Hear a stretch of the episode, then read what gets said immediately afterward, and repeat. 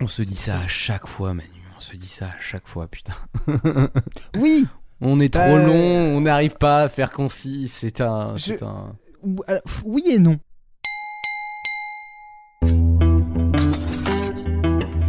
beurre et de la cracotte. Beurre et de la cracotte. La cuisine, tu me lâches. hein. Dans la cuisine, c'est moi le patron. Ah, la cuisine, c'est votre domaine. Ouais. C'est l'homme qui murmure à l'oreille des légumes. Le matin, boire un verre d'huile d'arachide. Vous n'avez rien contre les omelettes. Oh bon, merci. Vous détestez ce que je mange. Et voilà votre triple glouton melba avec des cerises confites. On vous avait manqué? Même pas un petit peu?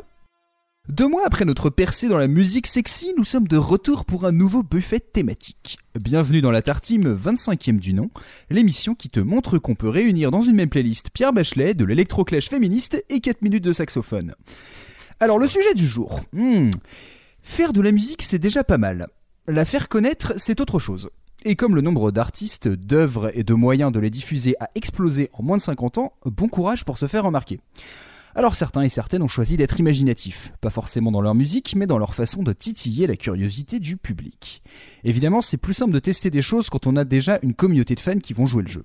Mais est-ce qu'il vaut mieux être grandiose ou mystérieux? Mettre tout sur la table dans une grande cérémonie légèrement mégalo Ou être le plus discret possible et laisser planer le doute?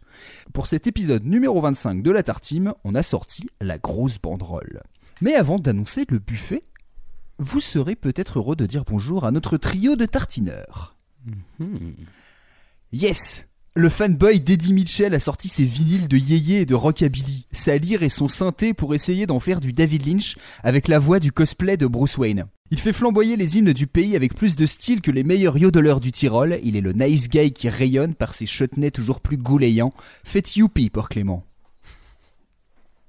Hello Youpi Tu, tu m'as tu m'as perdu euh, quand t'as réussi à mixer euh, Bruce Wayne, Eddie Mitchell et David Lynch. Et je me suis dit, ouais, mais en fait, ça me, ça me, c'est exactement moi, en fait, tout ça. Quand je l'ai faite, j'ai fait bah voilà, c'était c'était pas si compliqué en fait. Mais le mélange des trois après à imaginer, c'était c'était chelou. Ouais, ouais, bah écoute, euh, c'est un milliardaire qui chante avec une patate dans la bouche et qui fait des films chelous euh, sur un super-héros en slip. Attention, j'ai pas dit. Bruce Wayne, j'ai dit le cosplay de Bruce Wayne. Bah justement. Oyez, oyez D'un coup de cymbale ou d'un rythme syncopé plus effrayant que le Yeti, il balaye vos croyances polyphoniques et fait bégayer vos tympans. Tel un DJ un peu crazy, il sait appuyer où il faut pour choyer ou rudoyer vos zygomatiques. Trop spicy pour votre yaourt, aussi acide que la myrtille, soyez prêts pour le typhon Léo. Le typhon, stylé. Ouais, c'était typhon ou cyclone, mais en fait, bon, c'est une question de contexte donc. euh. Et bonjour, bonsoir. Bonsoir Léo, tu vas bien? J'essaye- J'essaye des nouvelles voix. Je suis pas convaincu. Je vais m'arrêter là sur celle-là. C'est ta va. voix. hein. Ça va bien. J'ai hâte d'entendre ton Y à toi. Ouais, alors mon Y à moi. Et je suis Manu, monsieur loyal de la Tartime. J'égaye l'émission de voyage symphonique du calypso au heavy metal et j'embraye sur un yakitori de synonymes et d'hyperboles pour faire la synthèse, voire la synergie, en ayant l'art de mettre les points sur les Y. Croyez-en vos ouïs, ici la playlist est garnie et rapporte autant de money que Spotify. Alors avant que le système saute à la dynamite, on vous hydrate avec un cycle musical des plus dynamiques. Et, bon- et bonjour Manu, comment vas-tu? Eh ben ça va pas mal. Je, je suis très content de faire cette tartime, ça m'avait manqué. C'est vrai que ça fait Je- longtemps. Ça faisait, ça faisait longtemps. Au menu donc ce soir, euh, je vous propose en entrée 6 croix pour 6 chiffres, Léo vous servira euh, en plat de résistance de QLF à LME, et Clément conclura avec la chronique du docteur. Hmm. Eh bien messieurs, je pense que si vous êtes déjà bien installés, que tout le monde a mis sa serviette autour du cou, je vais apporter l'entrée. J'ai faim, j'ai faim, j'ai faim, j'ai faim, j'ai faim. On peut, on peut se tutoyer Ouais. C'est sympa. T'es lourd. Mais j'ai quand même faim. Alors, à la base, j'avais prévu de parler de Death Grips, les petits trolls qui n'ont pas hésité à faire des vilains coups à leurs fans, labels ou autres collaborateurs. Mais Léo en a déjà parlé dans la tartime sur les concerts, et Raymond est revenu sur le groupe de rap de Sacramento dans notre goûter sur les réseaux sociaux. Donc je vous fais d'entrée un micro aparté. Death Grips sort un album en 2012, et annule sa tournée pour préparer le suivant. Il prévoit de sortir ce deuxième disque la même année, mais leur label, Epic Records, veut repousser la sortie à 2013. Oui, Mais non. Le groupe préfère sortir No Love Deep Web en téléchargement gratuit le 1er octobre 2012 avec une splendide image de pénis taguée. Le tout en précisant dans un tweet que le label allait découvrir l'album en même temps que le public. Bon, évidemment, ça s'est pas très très bien passé. Donc, ils se sont fait jeter par Epic Records le mois suivant. Ça vous résume un petit peu euh, les, les- comment dire, la mentalité de Dead Grips. Donc voilà, c'était l'aparté. Partons maintenant au bureau du Canada en Écosse. Que les géographes me pardonnent, il s'agit d'un piètre jeu de mots pour parler de Boards of Canada. Deux frangins originaires de l'Est de l'Écosse qui ont très tôt pris goût pour l'expérimentation musicale à coups de bidouilles de magnétophone et de sampling pour élaborer leur propre atmosphère électronique. Leur nom c'est simplement parce qu'ils ont vécu à Calgary au Canada quand ils étaient petits et qu'ils regardaient des émissions de télé faites par l'Office national du film du Canada. Petit extrait.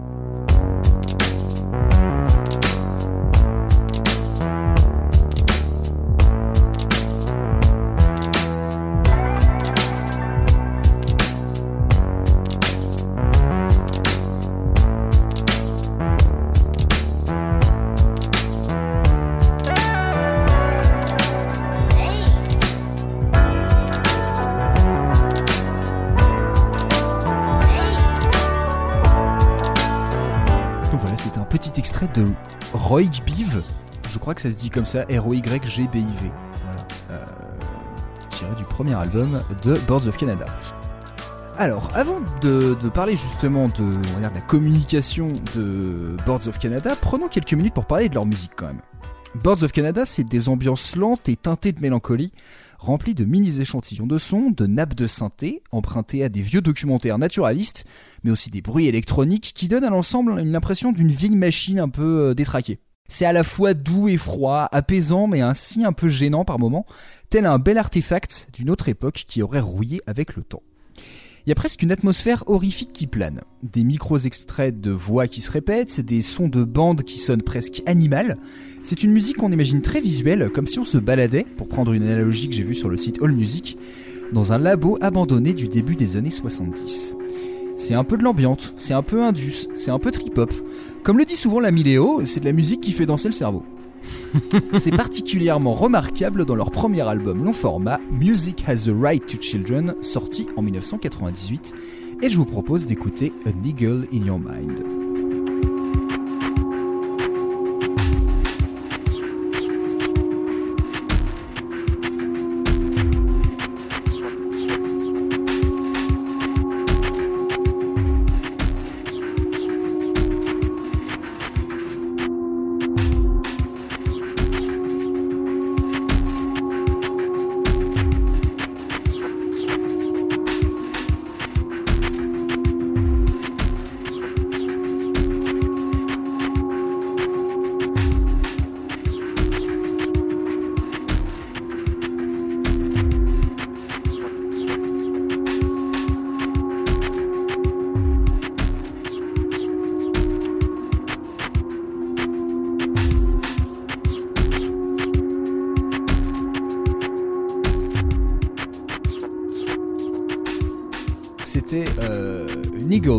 Mind. Euh, alors première question quand même que je voulais vous donner, euh, que je voulais vous poser les gars.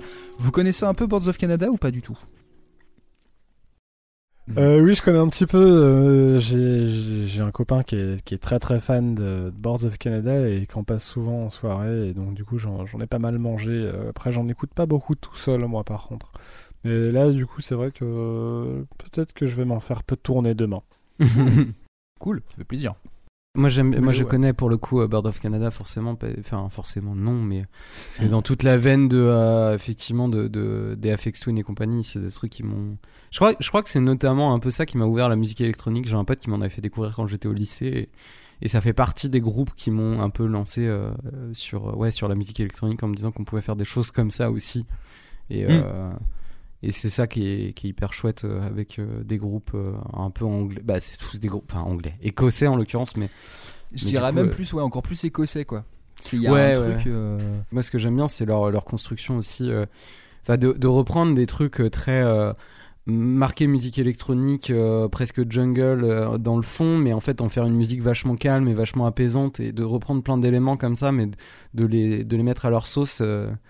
Enfin, si on pouvait comparer à des trucs en France à Air, tu vois, je préfère mille fois Board of Canada euh, sur un truc beaucoup Mm. plus. euh, enfin bizarre et biscornu. Enfin, j'adore ce, j'adore ce groupe, même si je suis pas un gros gros connaisseur, mais c'est le, je sais pas si t'en parleras, mais c'est leur label Warp. euh, Il y a, voilà, c'est un peu central dans la musique électronique Mm. comme ça, et je trouve ça génial.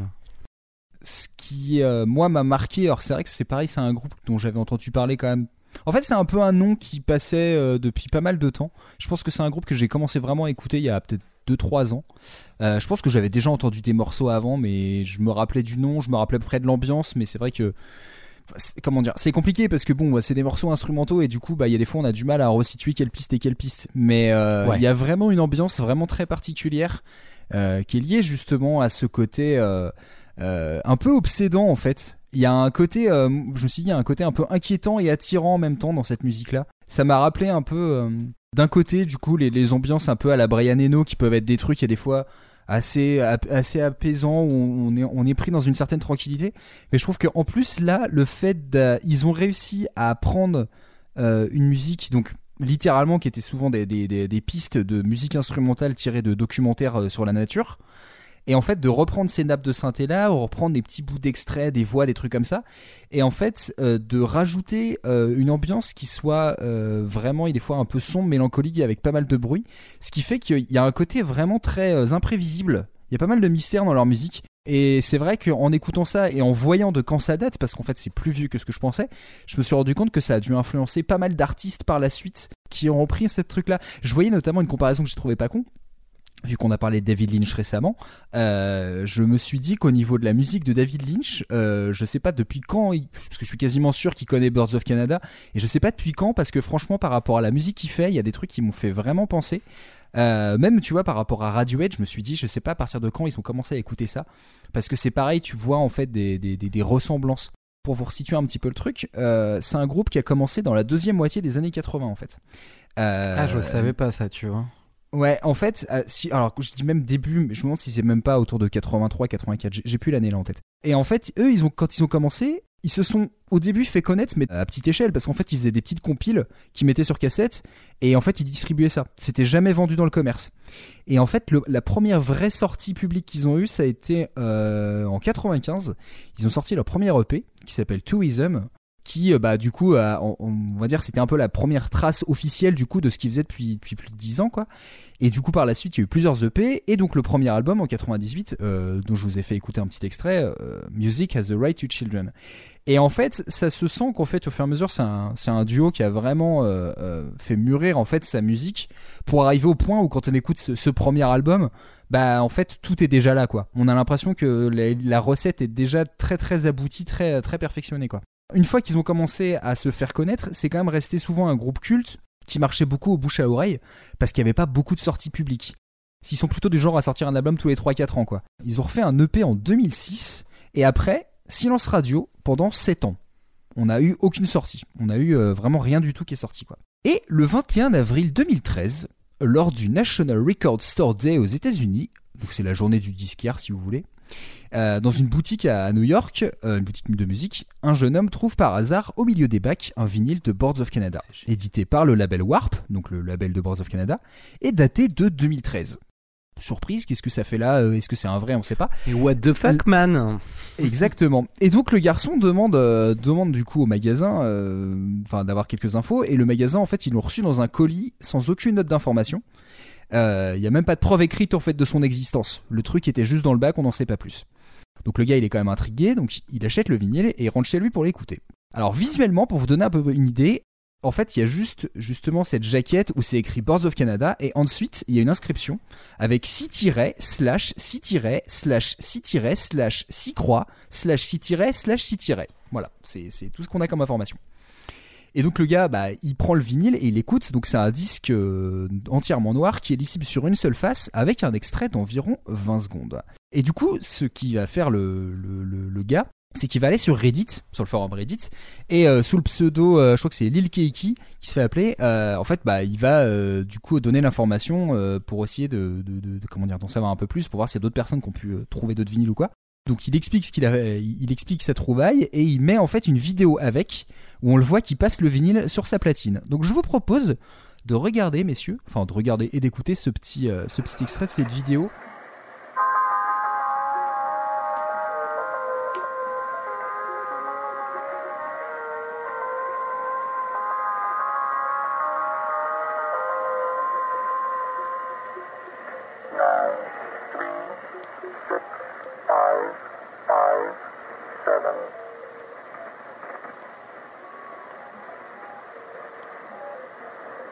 Cette petite vidéo, messieurs, euh, qu'est-ce que vous avez entendu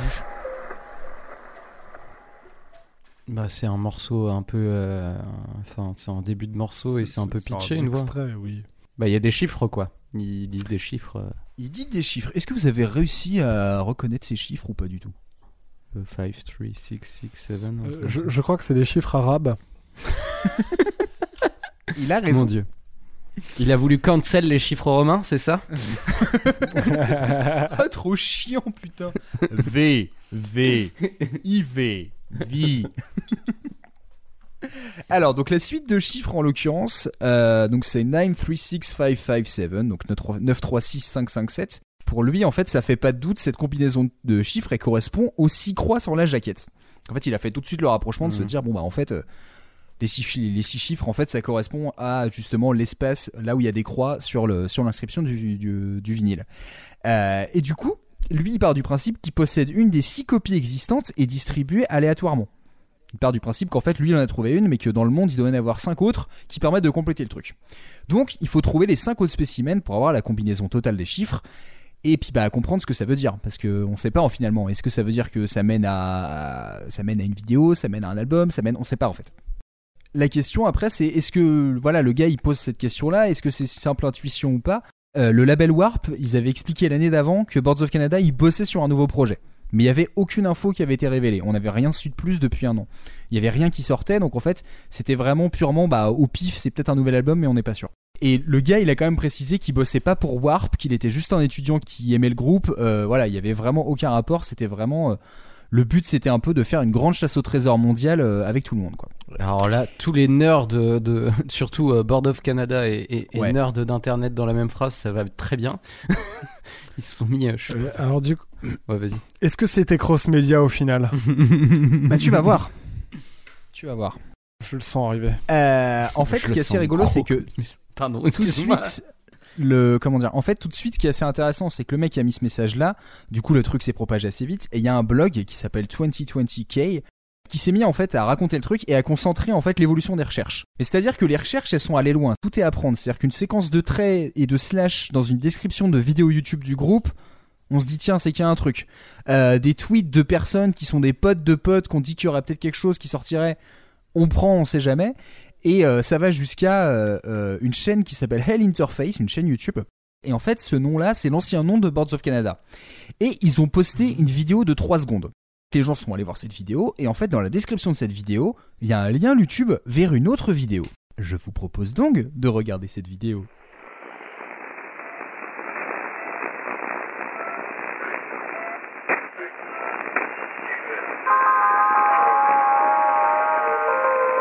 Ah, c'est le même morceau. Mm, mm. Bien joué. Tu as résolu le mystère.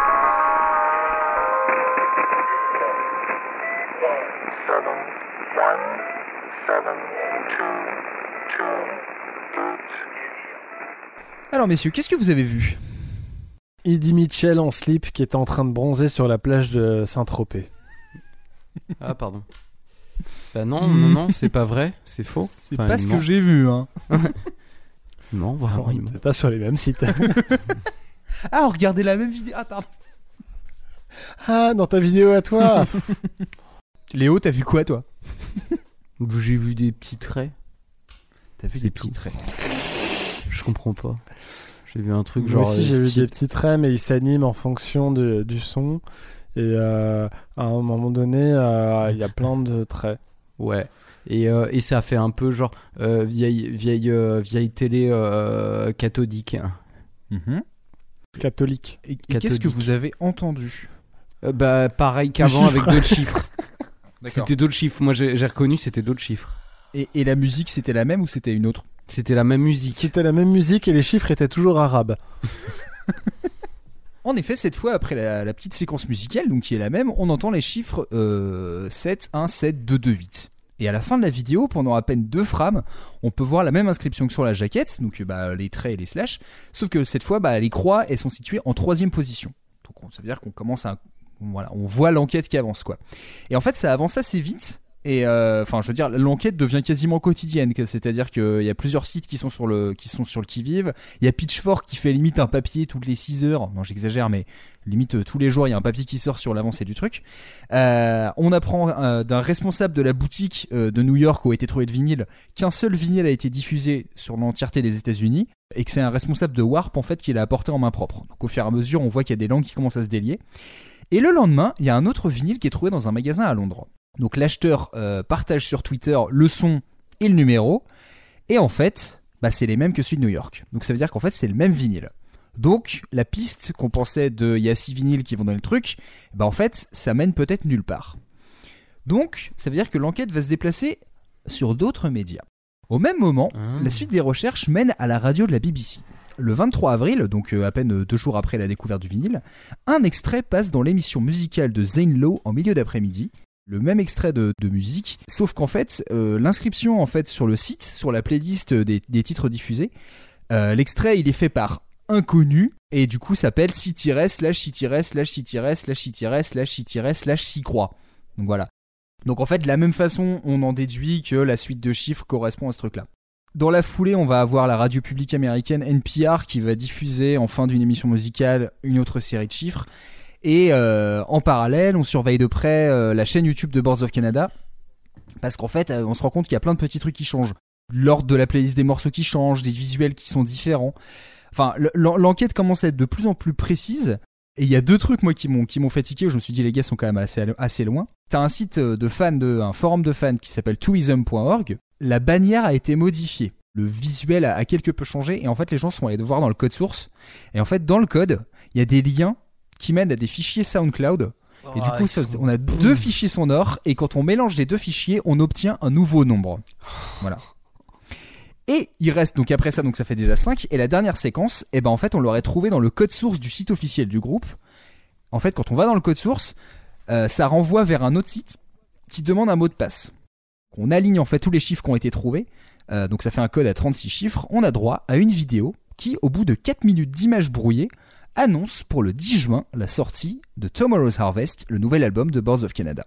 Au final, ça, ça- ça s'est fait assez rapidement. Je crois que ça a dû prendre euh, même pas deux semaines. Si je dis pas de bêtises, même pas. Je crois que ça a dû prendre une semaine. Ah ouais Ouais. Non, mais les gens étaient Je vraiment que c'était plus long que ça.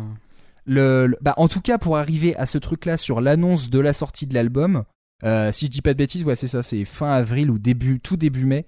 Euh, du coup, on a eu l'annonce officielle de la sortie de l'album. Je crois que c'est genre le 30 avril. On a fait jouer le public, on lui a, offert une réponse et une promesse d'un premier album en 7 ans. Maintenant, on va le titiller. Le 21 mai, Boards of Canada annonce, sobrement sur Twitter un événement à Tokyo le lendemain. Un endroit, un horaire et on n'en sait pas plus. Et du coup, le lendemain, sur un écran géant, il a diffusé une vidéo de 4 minutes avec euh, justement des paysages abstraits et un fond musical, et c'est tout. On a juste cet extrait musical pendant 4 minutes et on n'en sait pas plus. Je vous montre quand même euh, la vidéo en question euh, qui a été captée le euh, 22 mai euh, au quartier de Shibuya.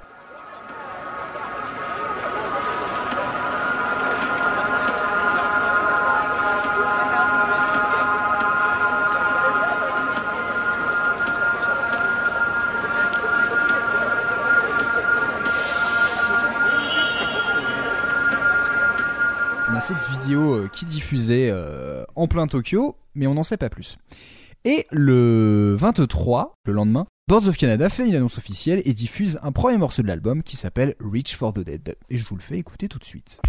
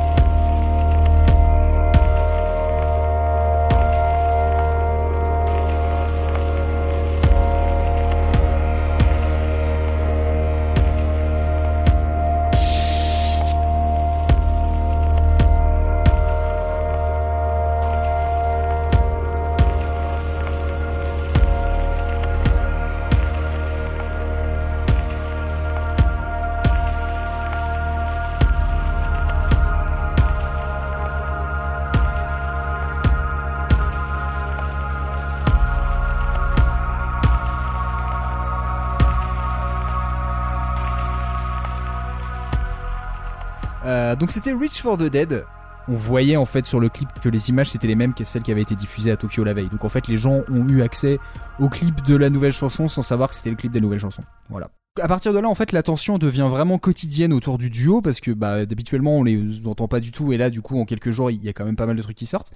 Et le 26 mai, ils annoncent à nouveau euh, un événement pour le lendemain midi en partageant une simple image un peu grisâtre euh, qui s'avère être en fait une vue satellite d'un parc aquatique abandonné dans le désert californien. Ils publient aussi une fausse pub pour le parc aquatique sur leur, euh, sur leur page YouTube, enfin sur leur compte, sur leur chaîne YouTube. Le lendemain midi, Tomorrow's Harvest, donc le nouvel album, est présenté pour la première fois au public au Lake Dolores Water Park, donc un parc abandonné euh, au milieu de la Californie. Euh, et du coup, il va y avoir une centaine de personnes qui vont se déplacer dans le désert pour avoir une écoute de l'album en extérieur, vraiment au milieu de rien, dans un cadre assez impressionnant. Enfin, c'est assez improbable comme cadre. Il y a juste des enceintes. Et, euh, et, voilà. Et du coup, les gens sont là et en même temps, le comment dire, l'écoute est streamée en direct. Donc en fait, on a pu avoir des images euh, de cette découverte de l'album. Donc je vous propose de d'en écouter un petit extrait. Bon,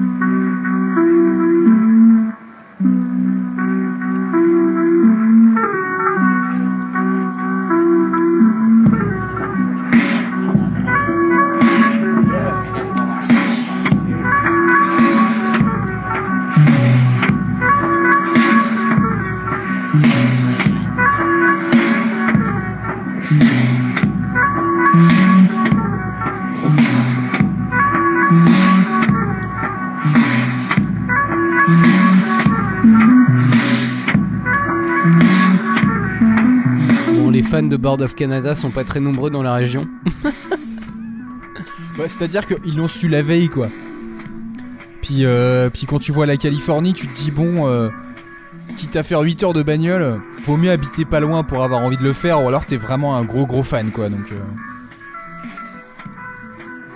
Surtout que, euh, plus, le groupe est pas là, quoi. Enfin, je veux dire, ils ont Ah jamais. oui, c'est vrai que c'est un peu frustrant. Y y Enfin, il n'y a pas eu de rencontre, il n'y a rien eu. Enfin, tu vois, les gens sont venus, ils ont écouté le truc et puis c'est tout.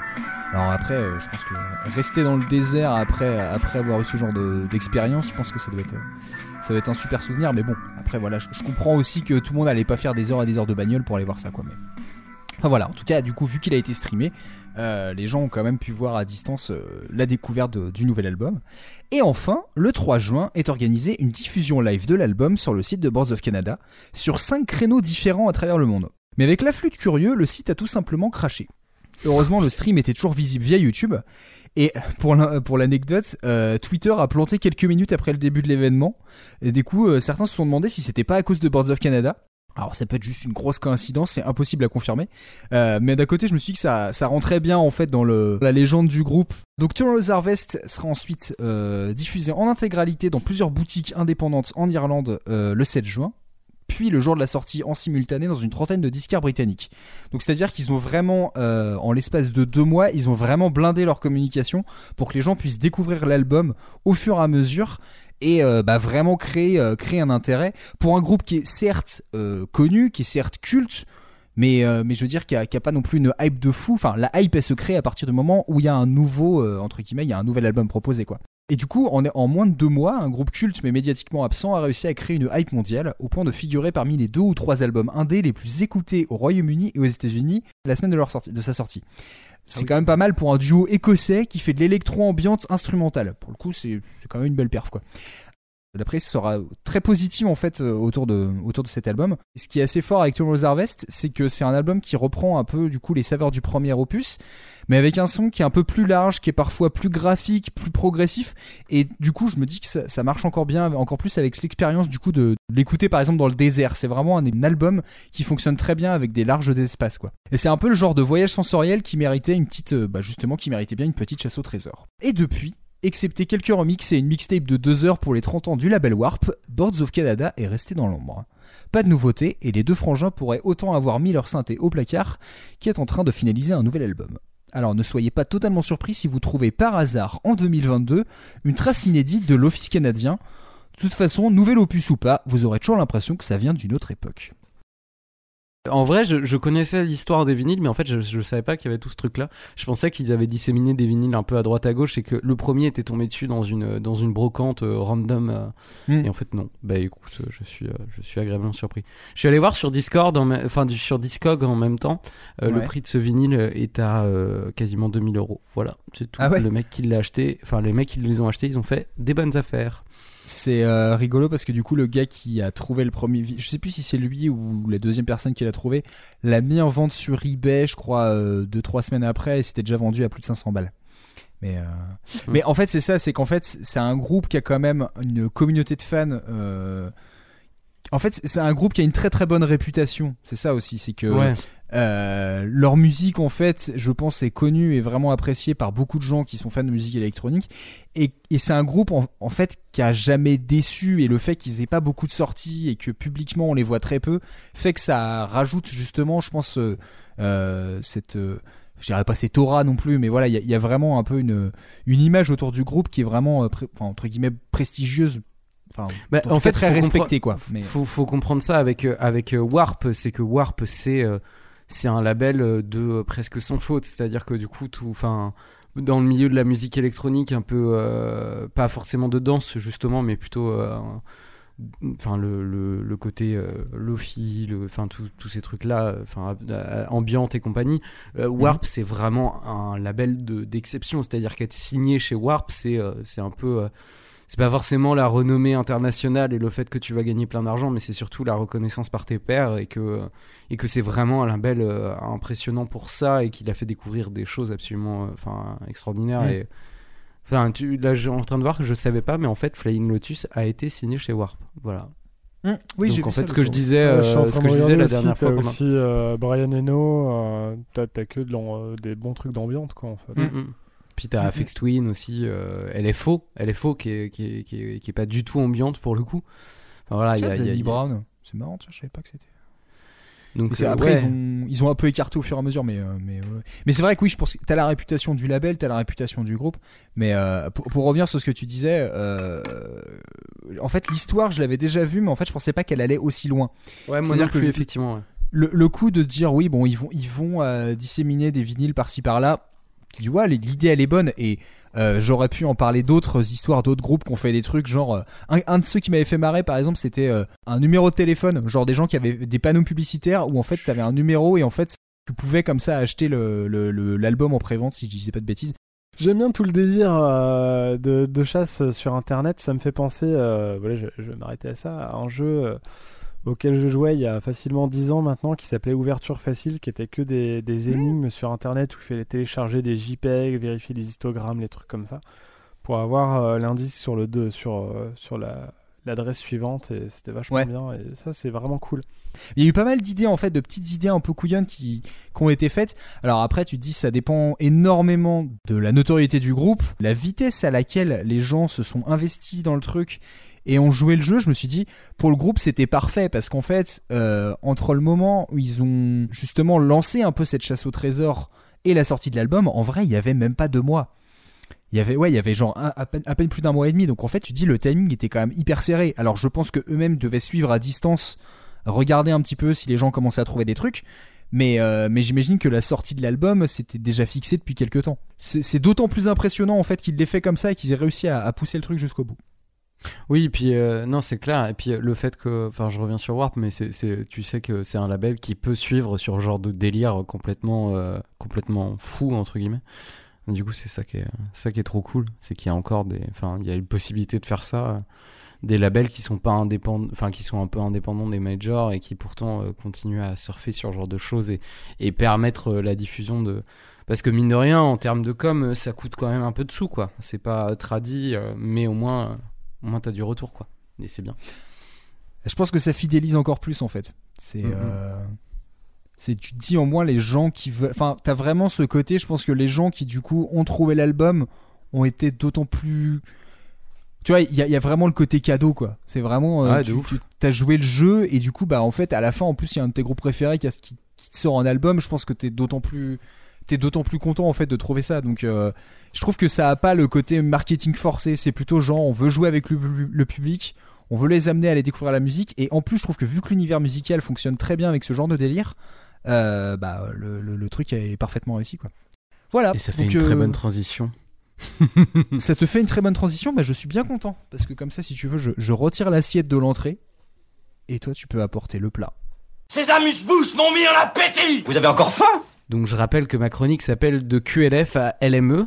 Euh, certains l'auront compris, on va parler d'un groupe de rap français composé de deux frères qui sont entrés dans les légendes du rap français grâce à l'album Le Monde Chico et surtout Que la Famille. PNL, c'est trois albums et un EP entre 2015 et 2019. PNL, c'est beaucoup d'anagrammes, dont celui du nom qui veut dire Peace and Love.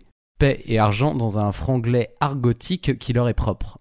Avant d'être connus, les deux frères Ademo et Nos, NOS, faisaient déjà du rap en solo chacun de leur côté. Et c'était pas fameux fameux. Ils veulent ma perte, mais gars, je les baisse, protège ta meuf, on démarre ses fesses, nique les beaux-parleurs, gros, j'écarte les traites, après mon touch, te t'auras des airs. J'ai 20 E pour les potos, 20 E pour les autres, ah, 20 E pour le président, le maire, les bleus et les connards, tous. J-300 spartiate, tu reconnais le grade. Économie parallèle, parallélogramme 5 ans passés sur le terrain, le cul entre deux bancs 8 à 17, la school et jusqu'à tard le soir je vends Ma Air Max dans la bouche du rap, l'autre sur une savonnette J'suis le talent, censuré de la bouche qu'à tête, j'suis trop net. On JNOS, tout pas tout de suite, ça sent le boycott, s'en bat les couilles, il kiffe. Bon, je vous, je vous passe un peu, un peu vite parce que c'est vraiment avant qu'ils ils se mettent ensemble. Je préfère quand même NOS euh, à Demo, mais bon, bref. Euh, c'est des avis personnels. Vous avez vu, c'est du rap euh, très euh, typé euh, 2010, euh, pas dingo. euh. Bon, il y a rien qui ressort du lot. Il y en a qui font déjà ça mieux. Enfin, si vous voulez écouter du son un peu comme ça, écoutez plutôt du Caris, c'est beaucoup plus cool. Pour revenir un peu sur la vie des deux frères, leur père est algérien d'origine corse et il les a élevés seuls. C'est un ancien braqueur qui avait des relations avec Serge Dassault, euh, le maire, l'ancien maire de Corbeil-Essonnes, la ville où ils ont grandi justement. Ah, Euh, ok, d'accord. Voilà.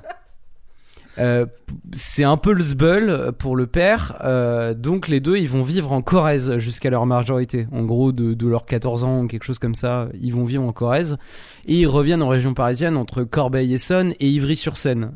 Ils font des études courtes que d'ailleurs NOS doit arrêter faute d'argent. Euh, les deux sont entre autres dealers et passent par la casse-prison de leur vie de jeunes adultes. Et, et, et bah, en, en fait, c'est tout ce que Wikipédia et Internet a pu me dire sur leur vie. Alors, c'est pas beaucoup, surtout pour des superstars comme eux, parce que on peut dire que PNL, c'est, ça fait partie des, enfin, des plus gros euh, musiciens français à l'heure actuelle. Mais en fait, vous allez voir que c'est pas si étonnant que ça qu'on sache pas beaucoup plus sur leur vie. Musicalement, PNL, c'est quoi? Bon, je pose des questions, mais je pense que tout le monde voit à peu près. Mais en fait, tout le monde a un avis sans avoir vraiment écouté. Enfin, parce que, euh, parce que oui, je vous vois les passéistes au fond. Pardon. Désolé, c'est des, des petits tacles, là je suis obligé. Euh, déjà, PNL, euh, faut remettre les choses dans leur contexte, c'est hyper créatif, c'est bien plus intelligent qu'il n'y paraît, et ils ont presque inventé un nouveau genre, le cloud rap. En fait, bon, ils l'ont pas vraiment inventé parce que parce qu'il y avait déjà des trucs comme ça qui existaient déjà à l'international, mais en tout cas, c'est eux qui ont rendu ce genre populaire euh, en France et à la portée de tout le monde. francisé, ouais, c'est ça. Et euh, pour, euh, pour illustrer ça, un petit extrait de leur euh, premier album. Igo, la vie est belle, belle. Non, pas comme nos gueules, gueules. Alors je donne pas de télé, télé, rouleau de scotch pour pas que tu gueules, gueules. Unga, unga, si tu faut être sauvage. Pourquoi, pourquoi? Parce que chez moi, le cœur est froid depuis l'œsophage. On n'attend plus l'arrivage. On ira chercher en choupette. Arriba, arriba, ainsi font les petites savonnées. Hey, hey, hey. Alors, oui, si tu enlèves l'autotune à PNL, c'est pas bien. Mais cet argument est aussi con que de vouloir enlever la distorsion pour un groupe de trash metal. Ou de retirer euh, l'autotune sur Cher. Oui, non mais ouais, enfin non, Cher, elle faisait des trucs sans autotune avant, mais euh, Oui, sur mais euh, coup, Do You Believe. After Love Pardon. Voilà, c'est donne ça. Non mais du coup, je, je, je- c'est un peu, euh, je trouve qu'il faut vraiment arrêter avec cet argument euh, flingué au sol euh, parce que en fait, euh, non mais ils savent pas chanter. Alors oui, ils savent pas vraiment très bien chanter, mais c'est pas, c'est pas ce qu'ils font en fait. Ils savent utiliser un effet qui est intéressant, qui est particulier, qu'on peut ne pas aimer. Enfin, moi ça me pose pas du tout de souci de pas aimer l'autotune. J'ai eu beaucoup de mal avec ça au début. mais rejeter tout un courant musical juste parce que en fait on n'aime pas un truc en particulier bah en fait il y a le droit hein, mais euh, c'est un peu comme rejeter euh, enfin si on rejette tout le rock juste parce qu'on enfin tout le rap parce qu'on n'aime pas l'autotune c'est un peu comme rejeter euh, tout le rock parce que c'est soi-disant satanique Enfin, je, je- Ouais. je suis désolé c'est un peu con euh, Je vois et que- en non, fait je- aussi j'aimerais aussi redire un truc entre Joule et PNL il y a un monde euh, faut dire ce qui est euh, Joule dans ses débuts c'était affreux son autotune c'était super mal géré parce qu'il avait pas de gens enfin personne derrière lui il faisait ça tout seul dans son coin PNL c'est beaucoup plus subtil et c'est beaucoup mieux fait voilà je tu, tu voulais dire un truc Manu? En fait, je voulais juste dire, en fait, je pense que l'autotune, c'est un, c'est comment dire, c'est un goût qui s'acquiert. Euh, ouais tout à fait ouais. C'est-à-dire que j'essaie de trouver des parallèles, mais en fait, il y a eu beaucoup de trucs dans la musique où tu te dis. La majorité des gens, du coup, ne connaissaient pas forcément un truc et du coup euh, ne le supportaient pas. Et sauf qu'avec le temps, ils se sont dit. Bah, en fait, ils ne font plus attention parce qu'en fait, ils se sont rendu compte qu'une majorité de musique euh, utilisait ces ingrédients-là et qu'en fait, au fur et à mesure, bah, on a fait avec. Enfin, je veux dire, il y a beaucoup de trucs liés au où tu, faisais, où tu disais par rapport au rock. Enfin, il y a plein de petits gimmicks, certains trucs où euh, il y a, je sais pas, il y a 10 ans, il y a 20 ans, on disait ça c'est insupportable. Et au fur et à mesure on a fait ah bah non c'est pas, on, on s'est habitué à mettre des grosses passes qui tâchent, on s'est habitué à mettre des drops dans la musique, à avoir des rythmiques de trap, des trucs comme ça. Et tu fais, il y a toujours des gens qui aiment pas ça et c'est normal, chacun ses goûts, mais c'est vrai que tu te dis ah oui. c'est un goût qui s'acquiert. Et, et, et l'autotune pour moi l'autotune je l'imagine toujours comme euh, du euh, du persil ou de la coriandre tu vois. Je vois ça vraiment comme un truc c'est un assaisonnement qu'il faut qu'il faut savoir doser. Et ça veut pas dire Ah, qu'il faut pas en oui. mettre c'est c'est soit il faut en mettre un petit peu et ne soyez pas innocents les trois quarts des trucs que vous pouvez écouter maintenant ont toujours une micro dose d'autotune euh, Toujours, ouais. toujours parce qu'en fait c'est bah, c'est comme ça que la, produit, la, mus- la musique est produite maintenant pour garantir on va dire un, un level de qualité euh, droit euh, qu'on soit d'accord ou pas. Malheureusement c'est fait comme ça en tout cas.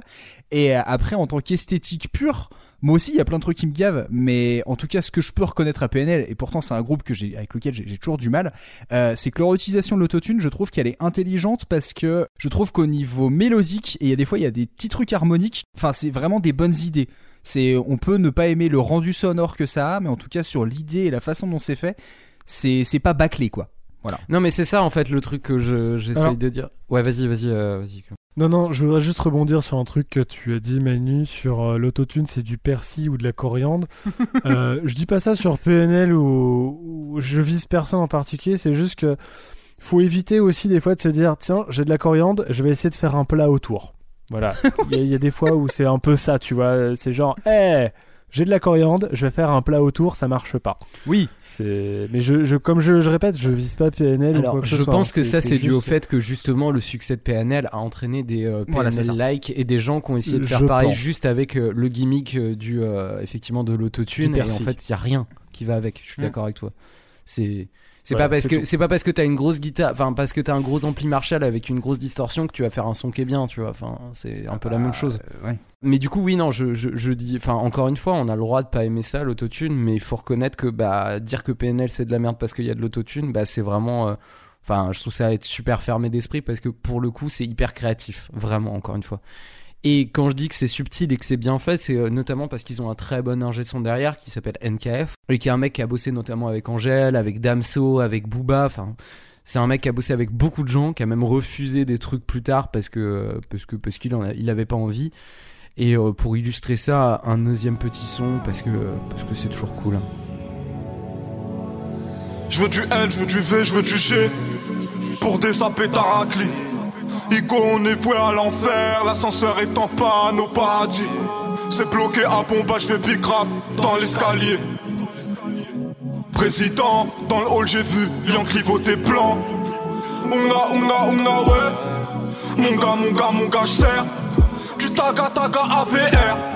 En jaune ou en vert, nique sa mère. La famille a faim, pas le temps de raconter ma life, rêve de baliverne. Je veux pas de câlin. Ouais, c'est euh, c'est de la musique euh, brumeuse quelque part. Du- D'un autre sens que j'ai pu le dire jusqu'à maintenant, mais là je trouve ça un peu brumeux.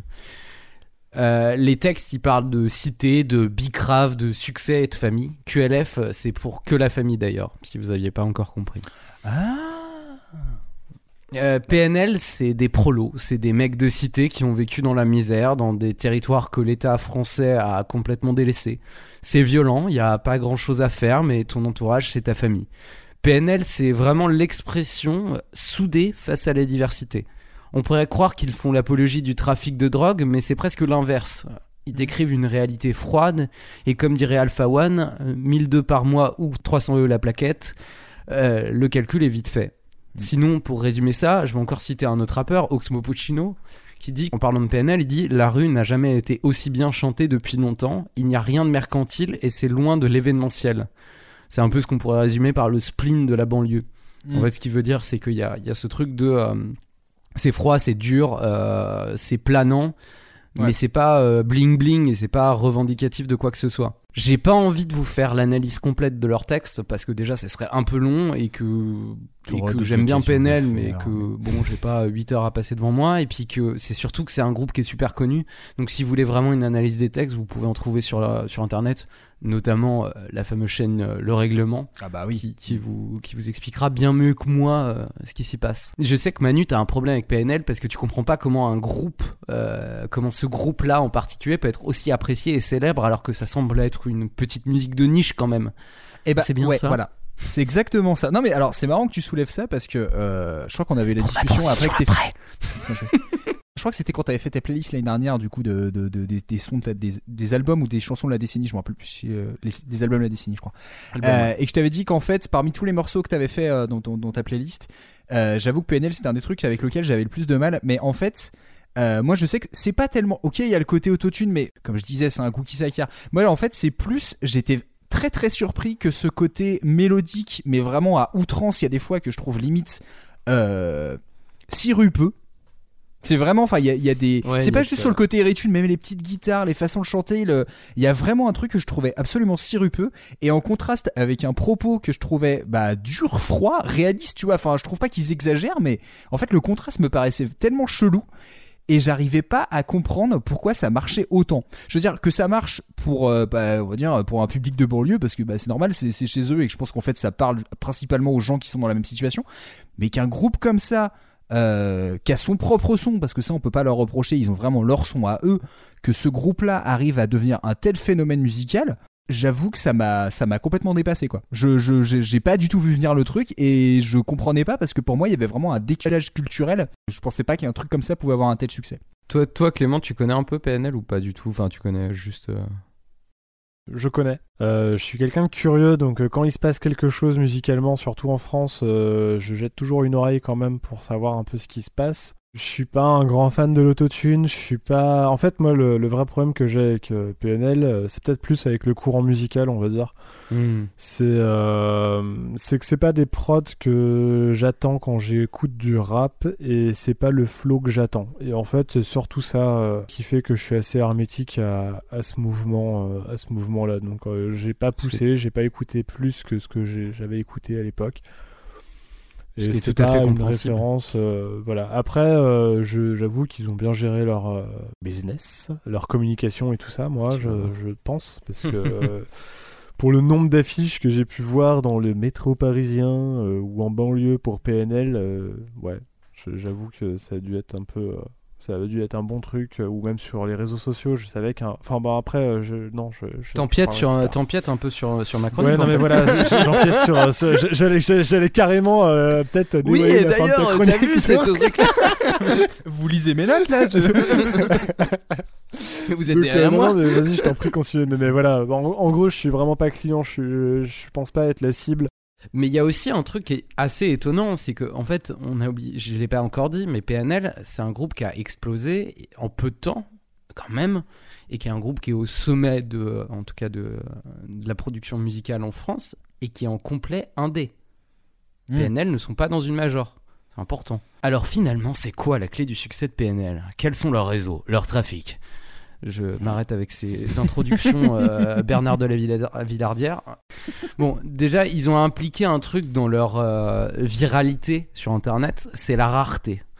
J'ai un Ouais. peu envie, enfin moi j'ai envie de faire la comparaison avec Joule parce qu'en fait c'est complètement l'inverse de Joule. Euh, lui il a poussé les, curseurs à 2000, il était partout, il sortait 5 albums en un an Euh, parce que c'est à peu près la même période, 2013, euh, voilà c'est un peu ces, ces moments-là.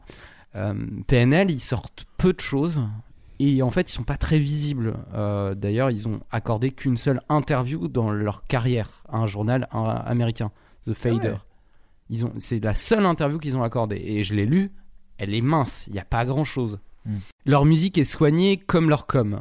Faut quand même rappeler aussi un petit truc, euh, c'est ce que je vous ai fait écouter, qu'ils ont passé pas mal de temps sur leurs premiers albums à potasser leurs meilleurs top lines. Les top lines, c'est les mélodies euh, de, de refrains et même de, de couplets. Parce qu'en fait, ils ont bossé aussi avec des tie beats. Euh, les tie beats, c'est des instruments gratuits trouvables sur YouTube avec des tags qui disent Purchase your track today.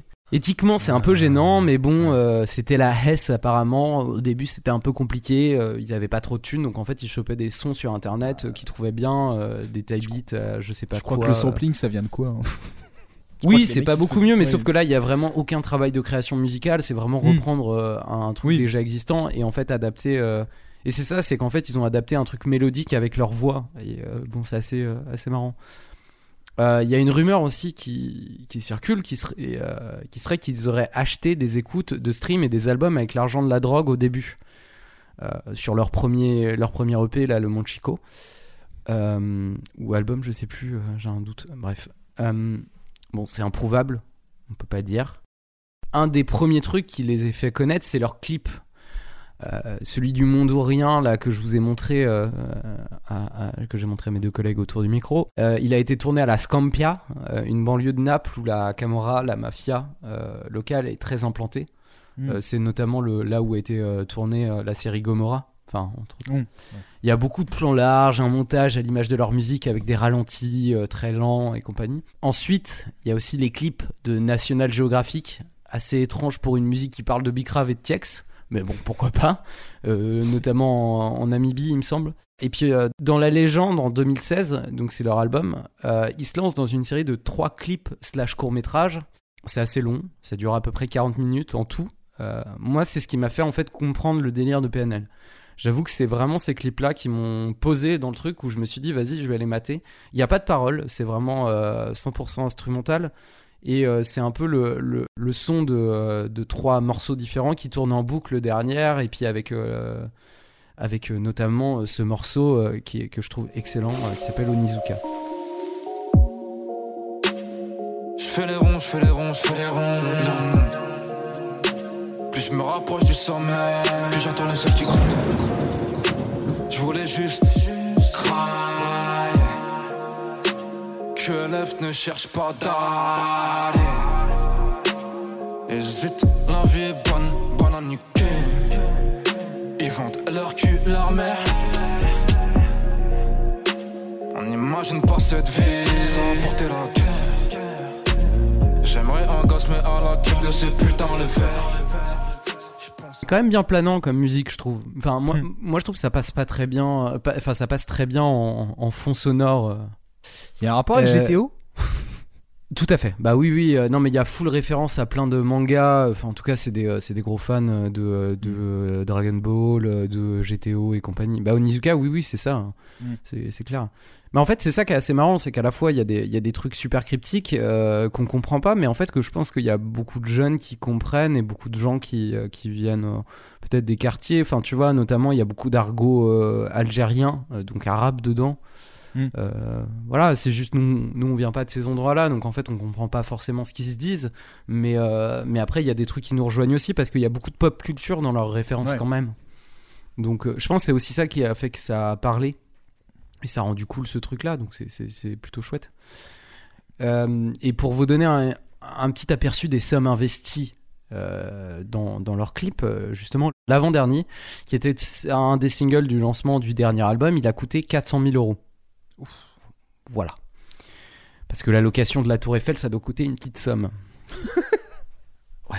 Et, et par contre, je rappelle encore une fois, 400 000 euros, les mecs, ils sont en indé. Il n'y a pas de major pour payer ça derrière.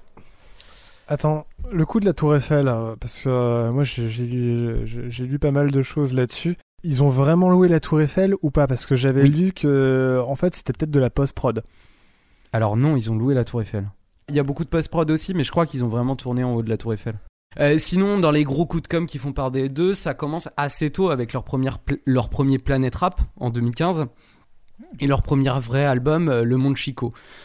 Et les mecs, ils sont pas venus de la semaine du tout. Euh, je trouve ça assez ouf. Planet Rap, c'est quand même. quand tu commences, c'est quand même le truc auquel tu vas pour diffuser ta musique. Ils ont quand même pris la semaine, ils, sont quand même, ils ont quand même fait des trucs, mais eux ne sont pas venus. Euh, à la place, ils ont décoré le studio tous les soirs avec une nouvelle thématique. Premier jour, c'était la jungle. À la place des, deux frères, bah, c'est un singe qui est arrivé. Le deuxième jour, c'est Scarface. Enfin, j'ai plus exactement les jours. Il y a Scarface, il y a Dragon Ball. Et il y a aussi un jour QLF pour que la famille, encore une fois, euh, où ils invitent tous leurs potes. euh, parce qu'ils ont un petit label aussi qui vont monter plus tard, mais, euh, ils invitent tous leurs potes. Et ils viennent pas, mais par contre, c'est leurs potes qui viennent rapper. Ça, je trouve ça assez cool. Et c'est vraiment le premier truc qui, le fera, par- enfin, qui fera parler d'eux en fait en dehors de la sphère rap, euh, même si le groupe commence à avoir une petite notoriété, euh, notamment dans le rap.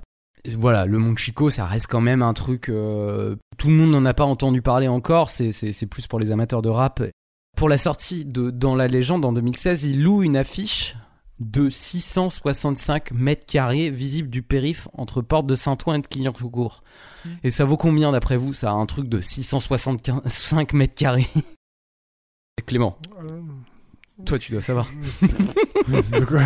C'est du Alors, A attends, c'est combien où euh, C'est à quel endroit C'est euh, du A moins 10. Quel est le prix au mètre carré euh, C'est affiché sur agent immobilier en vrai. Non, c'est- c'est c'est- c'est 140 000 euros. Ah, tu vois. 140 bah, 000 euros pour une affiche, quoi. Ouais, c'est un, c'est un peu, c'est un peu rush quand même, mais bon, 140 000 euros. ça, ça a marché. Euh.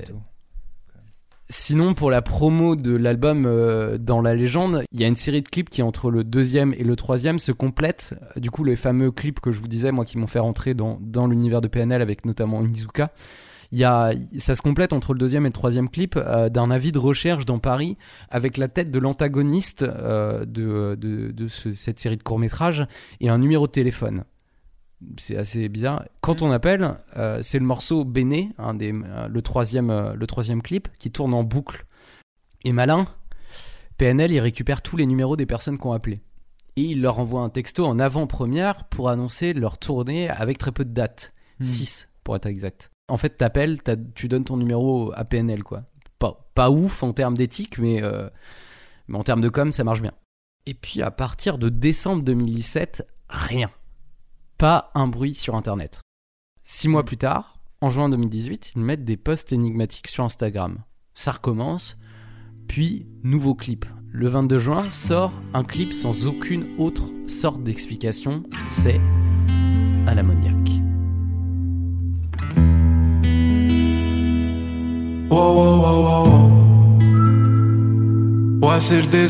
La tête. Je remplace centime par. Mon cœur se transforme en billet. Wow, wow, wow, wow. Inch'Allah, Inch'Allah, Inch'Allah.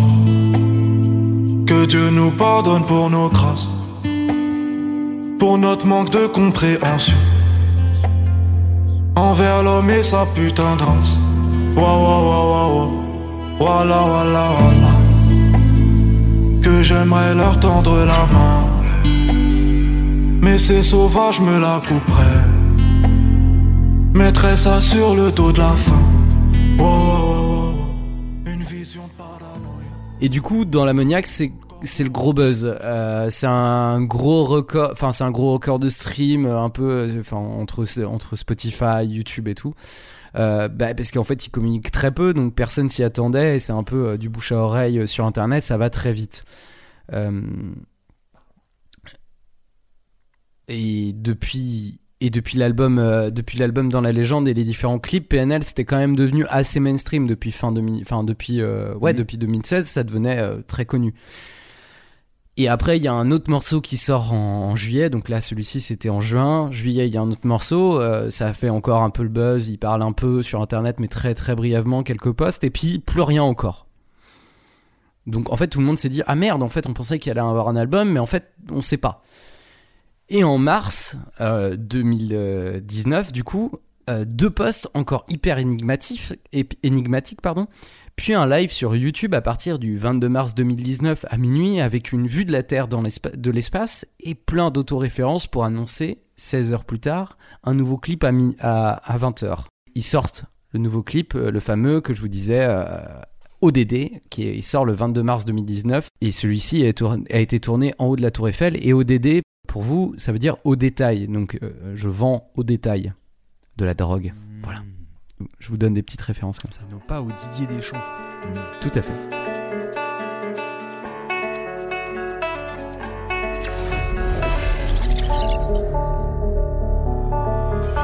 Bas les couilles de l'Himalaya, bas les couilles, je vise plus sommet. Mon cœur fait oulala, crime passionnel que je commets. Sur ton cœur, je fais trou de poulette, je fais tache de sang sur le pull. Je désire nullement vous connaître, ni toi ni ces fils de pute. Je me tire d'ici si je m'écoute, sans corse mélanger bougnoule. La lune, j'aime plus, je vous la laisse. Je m'endors sous doré, sous new. Je suis ni chez moi, ni chez vous. C'est encore euh, le- la folie partout. Et en plus, euh, ce clip se finit par l'annonce de, de l'album euh, Deux Frères, donc le dernier album en date. Euh, c'est quand même le premier morceau francophone à atteindre le top 30 international de Spotify. Ce qui est quand même pas négligeable, Ah je ouais. trouve. Enfin, il y a du monde quand même qui écoute ça. Ouais, ouais, ouais. Euh, L'album, il sort une semaine plus tard, le 5 avril 2019. Et alors là, à partir de ce moment-là, on les voit partout, comme tu disais, euh, Clément, dans le métro, euh, il y a des affiches de partout, il y a des bandes annonces au cinéma. À la Et puis surtout, comment non, rien, je dis à la boulangerie, mais. Oh, La boulangerie. ouais, vous voulez, vous voulez boulangère votre- qui votre- dit euh, la baguette. votre pain, vous, vous le payez combien Au DD Putain, j'allais dire la même. Tu sais, dans le petit papier avec la tête de PNL dessus, là. Et, et surtout, ce qui est assez fou, c'est que le 5 et 6 avril, il y a des Uber floqués à l'image de leur album Ouais. Et qui sont gratuits. Donc c'est assez, euh, c'est tu, tu, tu n'as pas besoin de payer. Euh, Bon, bien sûr, on parle de, de Uber euh, entre euh, 10h et 18h. bien sûr, après, ils ne sont pas gratuits quand même, faut pas déconner. Ils ont pas les moyens. D'ailleurs, c'était payé. Je sais pas si c'était payé par PNL ou que c'était un partenariat ou quelque chose comme ça, mais c'est quand même encore une fois, ils sont en indépendant. Enfin, la force Mhm. de frappe des mecs pour aller négocier des Uber dans Paris, c'est quand même assez. Enfin, moi je trouve ça assez impressionnant. Et aussi. Ouais, mais c'est un contrat euh, signé avec Uber. hein. À mon avis, Uber, ils retrouvaient leur compte dedans.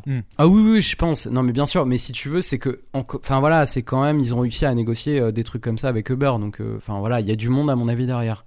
Et et si vous en aviez pas encore entendu parler, bah en fait, le, le 5 avril, ils organisent un mini concert sur les Champs Élysées dans un bus, dans un bus encore floqué à leur image, tel des joueurs de foot qui remontent après euh, la, la deuxième victoire à la Coupe du Monde.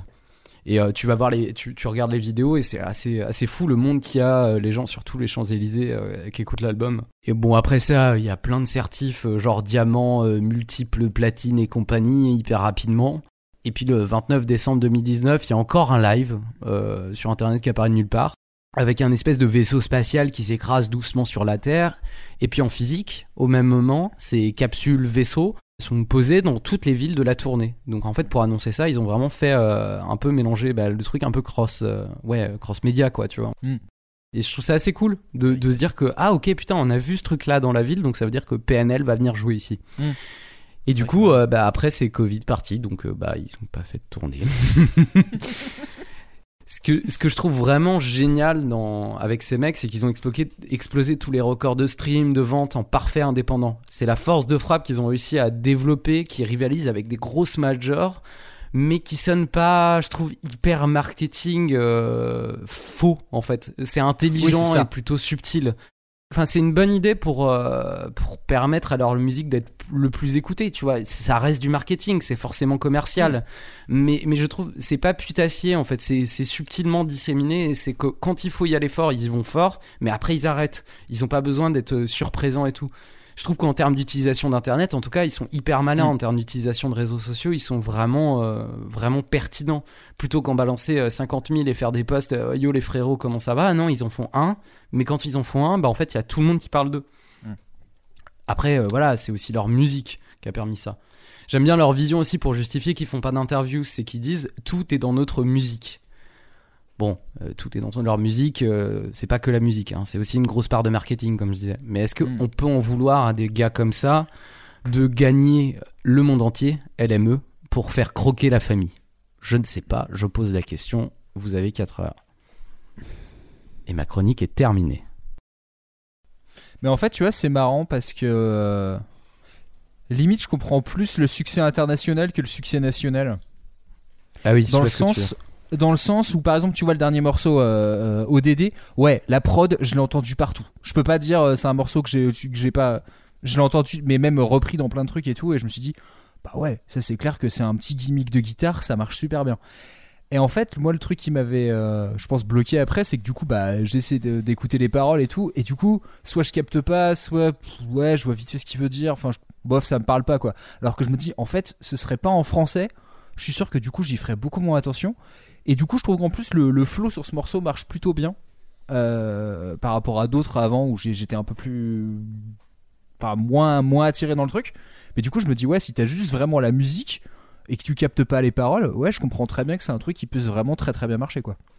J'ai Voilà. oublié de rajouter un petit truc sur le fait que, euh, dans le sens euh, que la famille, il y a un peu ça, parce que déjà leur label, ça s'appelle euh, Que la famille, QLF, et que leurs clips, ils sont pas réalisés par des mecs super connus, enfin pas tout le temps. Euh, Il y en a, il y en a euh, je crois que à l'ammoniac qui est réalisé par. euh, oh, J'ai oublié son nom, donc laisse tomber.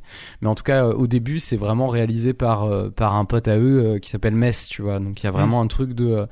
Euh, Ouais, c'est, c'est, on reste dans le TX, quoi. Et puis dans leurs clips, tu vois, c'est le fameux truc que plein de gens ont dit, euh, ouais, au moins dans les clips de PNL, c'est pas des, euh, c'est pas des meufs à Walp, euh, voilà, avec des gros, enfin, qui montent leur cul. euh, au moins, euh, dans PNL, c'est, euh, c'est, euh, c'est, c'est des mecs du TX. Mm. Bon, c'est un peu nul comme argument, mais en vrai, c'est, c'est le cas. Si, si, si tu regardes leurs ça clips au véhicule début. pas une image. Alors après, je dis ça, euh, je vais pas me lancer là-dedans ne connaissant pas les textes non plus, mais. euh, Mais c'est vrai. De quoi que, Que non, mais enfin, ah je veux oui, dire que- non, dire non, non, non, moins, leurs clips, enfin, leurs leurs paroles, euh, euh, je sais pas non plus euh, foufou, hein. euh, Ouais, ouais. c'est pour ça que je me disais, écoute, je. Non, non. Il y a, il y, a, il y a des trucs hyper limites. Pour le coup, c'est, tu vois, genre encore une fois, si on veut vraiment les taxer de certaines choses, c'est, très homophobe par endroit. Voilà, après, euh, Ouais, c'est le rap hein, aussi dans sa, dans sa globalité. Faut pas. Enfin voilà, c'est, c'est particulier quoi. Mais bon. Mais euh, merde, je voulais dire un truc. Euh, euh, pas, pas, pas- c'est bien de parler de leur musique, mais là pour le coup, c'était plus vraiment sur euh, sur leur com. Moi, ce qui m'a, enfin, c'est vrai qu'au final, je me dis trouver des exemples d'artistes qui du coup arrivent à, bah, en fait, comme ils disent, à, tout faire passer par leur musique. Enfin, je veux dire, c'est quand même très très dur déjà en tant qu'artiste de dire, moi, je peux me passer des médias en fait et ne pas parler de ma vie privée et, et comment dire et, et comment dire et tout passe en fait parce que je raconte par ma musique enfin je pense que c'est un espèce d'absolu que beaucoup d'artistes essayent d'avoir et n'arriveront jamais à atteindre et en plus le faire en étant complètement indé euh, c'est rarissime en vrai je pense que Bah, c'est un je truc pense que de, de toute la manière, s'ils génération actuelle, c'est ils auraient plus été obligés, de, possible, obligés de faire des médias. Enfin, c'est sûr. Ouais. Ouais. C'est, je pense que ça, entre guillemets, c'est un peu un produit de l'époque aussi. Tu vois, c'est Mm. ce qu'ils ont fait là sur les années 2010, c'est pas possible dix ans avant, et je suis même pas sûr. Ah oui, Peut-être-. Je... Mais, mais d'un côté, c'est une chance, tu vois. C'est limite ce que je respecte. Je sais pas si. Enfin, la musique, maintenant, je la respecte. C'est pas forcément ma cam, mais j'arrive plus à comprendre. Mais par contre, sur le modèle qu'ils ont réussi à mettre en place, je me dis.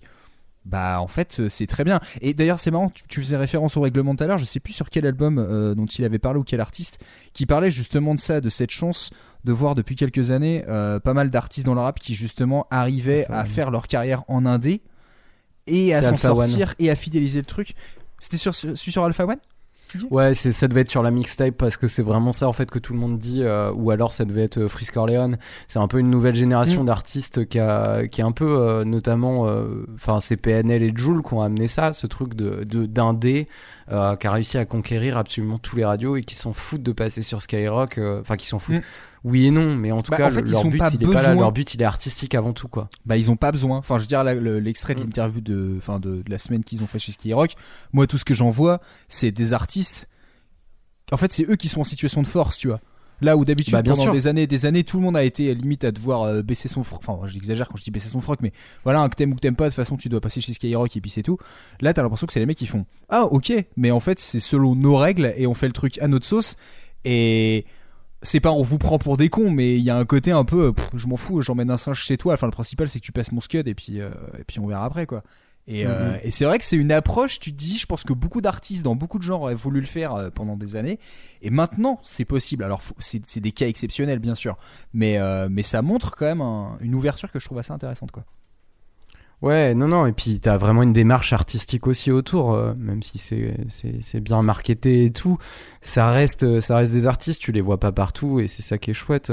Mais t'en Mm. as de plus en plus, tu vois, Damso pour son dernier album là qui est sorti il y a pas si longtemps que ça, qui est une énorme tuerie, j'adore Damso.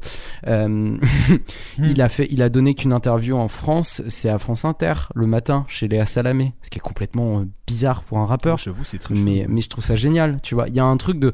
Il y a beaucoup d'artistes qui commencent à se passer de faire des interviews si c'est pour faire des interviews avec des connards enfin, pédants qui renient leur musique, qui disent que leur musique c'est de la merde, pourquoi faire En fait, c'est quoi l'intérêt? Bah, Et je trouve que je trouve que PNL c'est vraiment ça, c'est dire euh, puisque de toute manière vous allez dénigrer ce qu'on fait là d'une manière ou d'une autre, bah vas-y on parle pas. Et puis démerdez-vous. Si vous Mm. aimez la musique c'est bien, si vous aimez pas tant pis. Et puis Mm. euh, puis il y a plein de gens pour écouter. C'est presque plus ça en fait.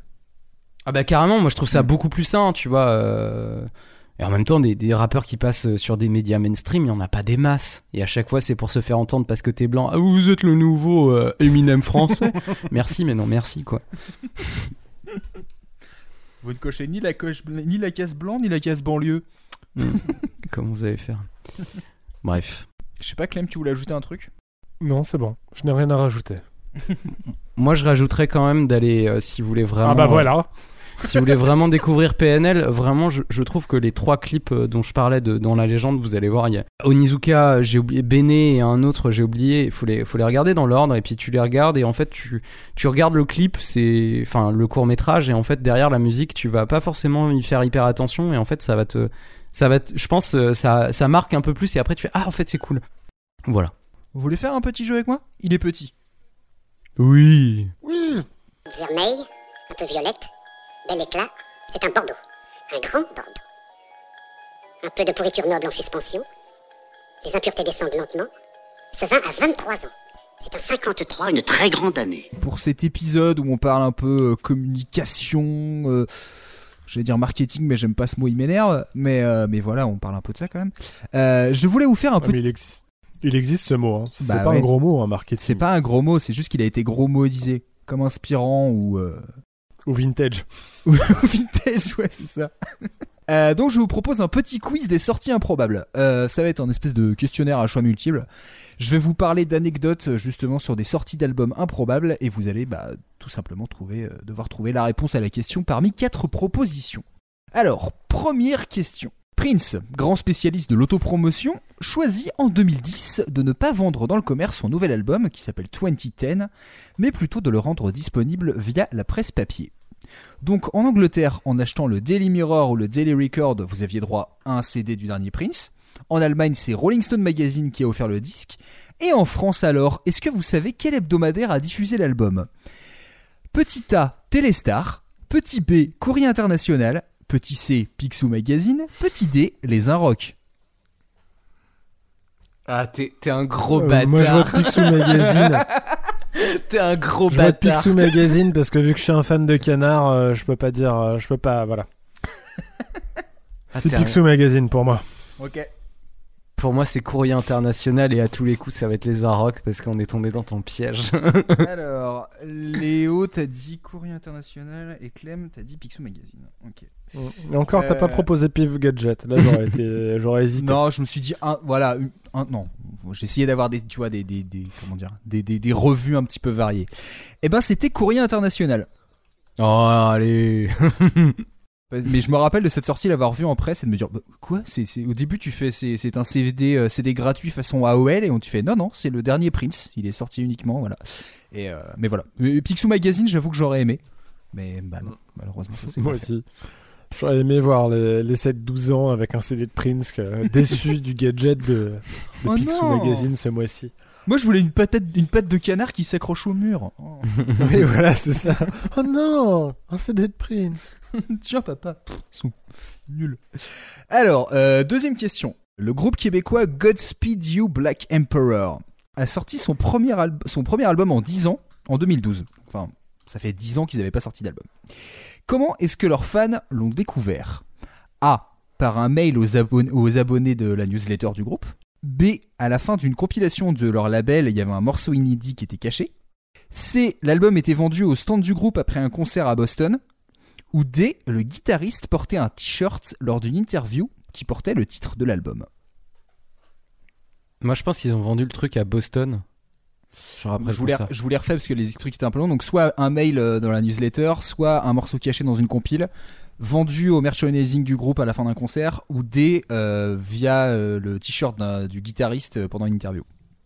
Moi, je pense qu'ils l'ont, ils l'ont vendu après un concert. Je maintiens mon, mon choix. Allez, moi je pars sur le t-shirt. Eh bien, c'est encore Léo qui a raison, puisqu'en effet, l'album a été vendu au stand du groupe après un concert à Boston. Euh, C'est-à-dire que les, vraiment, les gens sont arrivés au merch après le concert, et puis bah en fait, tiens, vous voulez le truc Tiens, c'est le prochain album, voilà. Et du coup, ils, ils pouvaient l'acheter deux semaines avant la sortie dans le commerce. Album qui s'appelle Alléluia Don't Bend Ascend. Je crois l'avoir écouté, mais je me rappelle plus.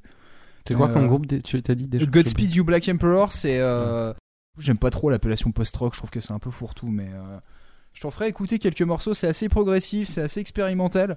Euh, ça peut être assez sombre des fois, mais euh, non, c'est plutôt cool. C'est. euh, Très bien. pas mal. Voilà. Très bien. Euh, troisième question. En 2013, trois jours avant même la sortie de son nouvel album Magna Carta Holy Grail, Jay-Z avait déjà distribué un million de copies. Comment? A. Il l'a mis en téléchargement gratuit sur un serveur privé pendant une demi-heure. B. Les détenteurs d'un Samsung Galaxy pouvaient l'avoir gratuitement grâce à une appli spéciale. C. Si vous aviez son album précédent en physique, il y avait un code sur le dos du CD qui servait de mot de passe sur le site officiel pour une prévente exclusive. Ou D. Magna Carta a été vendu par erreur dans une chaîne de magasins culturels en Allemagne trois jours trop tôt. Ah, c'est ça, c'est obligé, c'est ça. C'est le dernier. Attends, parce que moi je me fais un point d'honneur à essayer d'avoir toujours des mauvaises réponses. Et je t'avoue que la dernière, je pensais que ça serait la mauvaise réponse, mais en fait non. Tu sais, Léo a pas toujours raison. Euh, hein. Ah oui, non. Non, mais moi je veux faire gagner Léo, hein, c'est mon but. Euh, donc, euh, Mais non, mais je, sais pas la, la réponse. Non, mais là, en fait, j'essaie de trouver les réponses qui m'amusent le plus. Moi, c'est celle-là. Et là, il y en a aucune. En fait, toutes me paraissent probables, et donc en fait, il y en a aucune qui, qui, qui fait que du coup, je me dis ah, c'est rigolo. Parce que du coup, tout est probable. Euh, moi, je dirais que c'est le, le coup du téléchargement là. Attends, tu peux répéter euh, la deuxième Alors, le premier, euh, le, alors, le premier, c'était téléchargement payant sur un serveur privé. Le B, c'était euh, les gens qui avaient un Samsung Galaxy pouvaient l'avoir gratuitement euh, grâce à une appli spéciale. C, c'est si t'avais le, le disque en physique, il y avait un code qui était euh, inscrit en fait au dos qui servait de mot de passe sur le site officiel. Et D, justement, c'est il a été vendu par erreur en Allemagne trois jours trop tôt.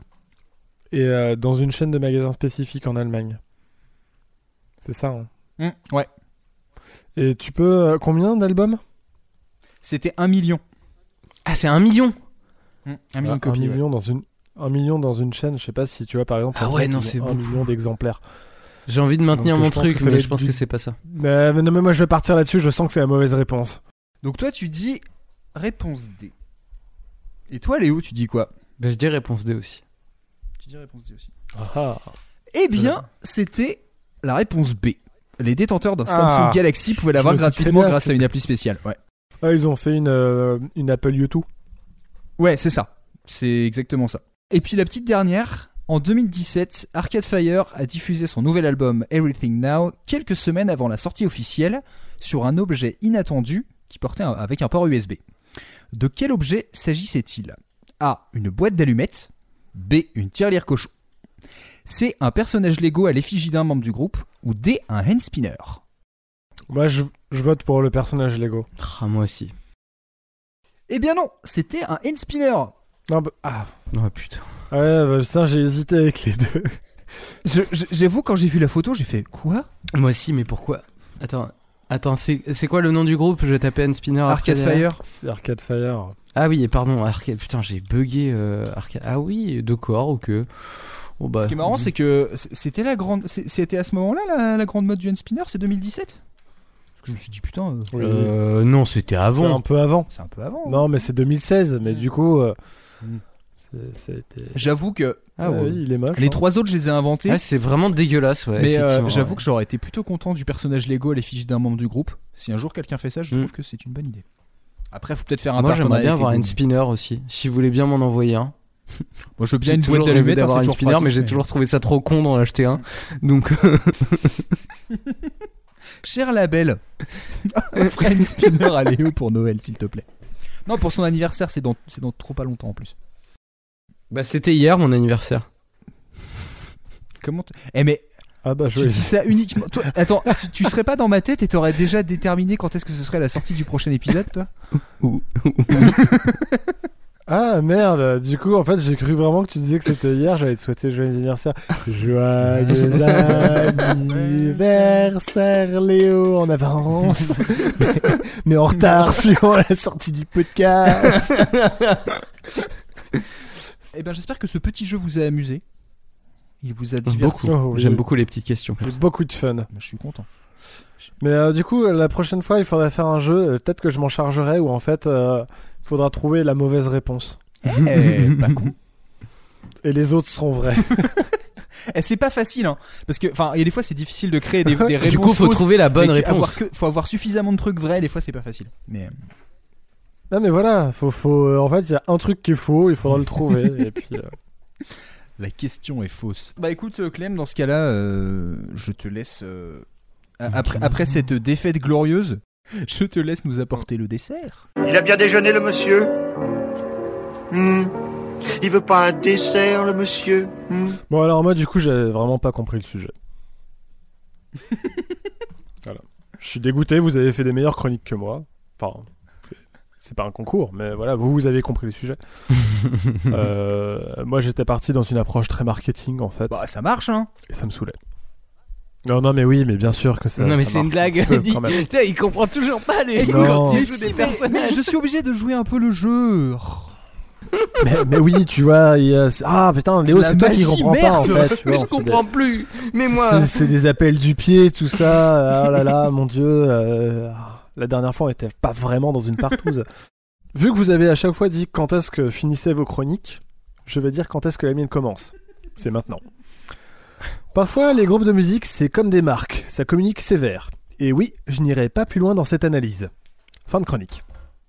Wow Je savais pas commencer la comment commencer la chronique, mais c'est un peu radical en fait. Bref, on aime s'afficher avec du merchandising d'un groupe, surtout si on est aligné avec les idées de ce dernier. Moi par exemple, quand je porte mes bretelles Eddie Mitchell, on voit tout de suite que je suis un déglingo de la vie qui se shoot à la chanson française. On ne m'a jamais cherché de noise quand je portais ces bretelles. Au pire, on me dit que je suis trop con, au mieux, on me dit que je suis trop con. Mais passons. Parce que la musique, en particulier rock, a permis à des marques de se développer.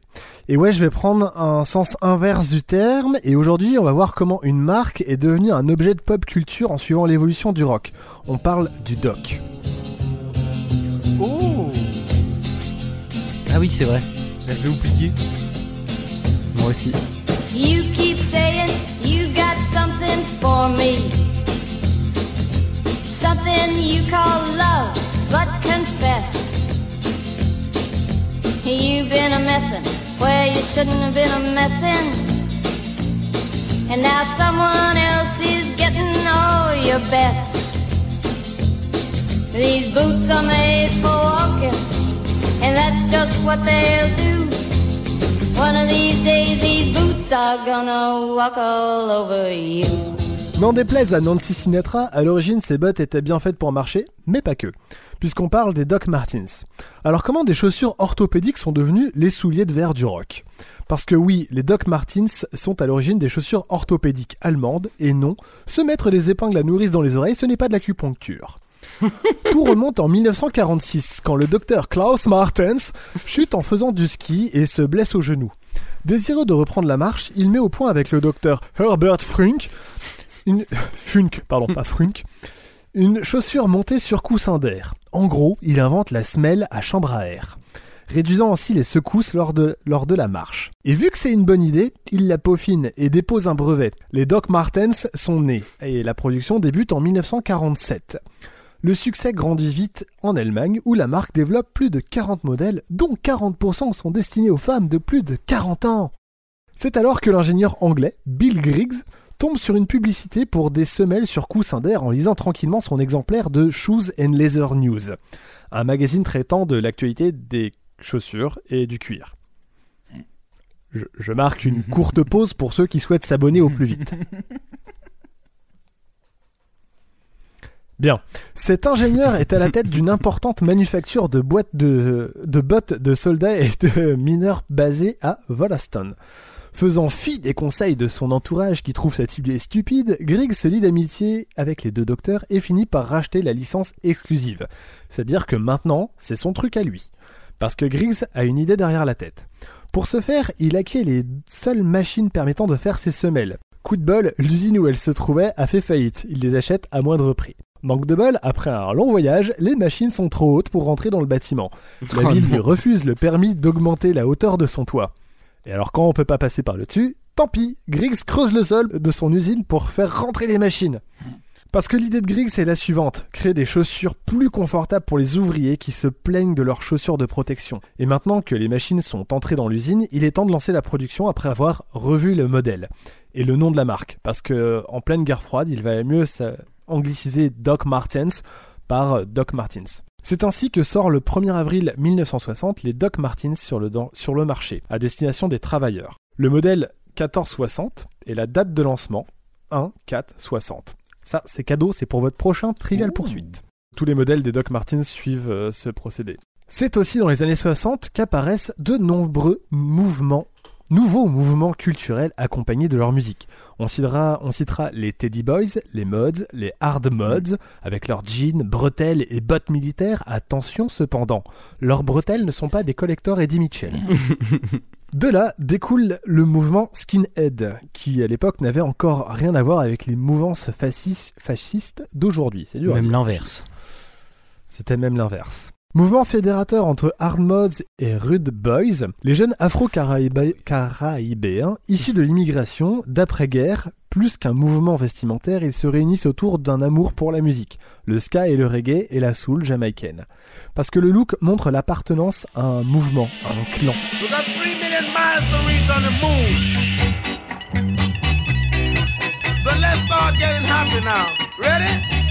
Yeah, yeah, yeah. Yeah,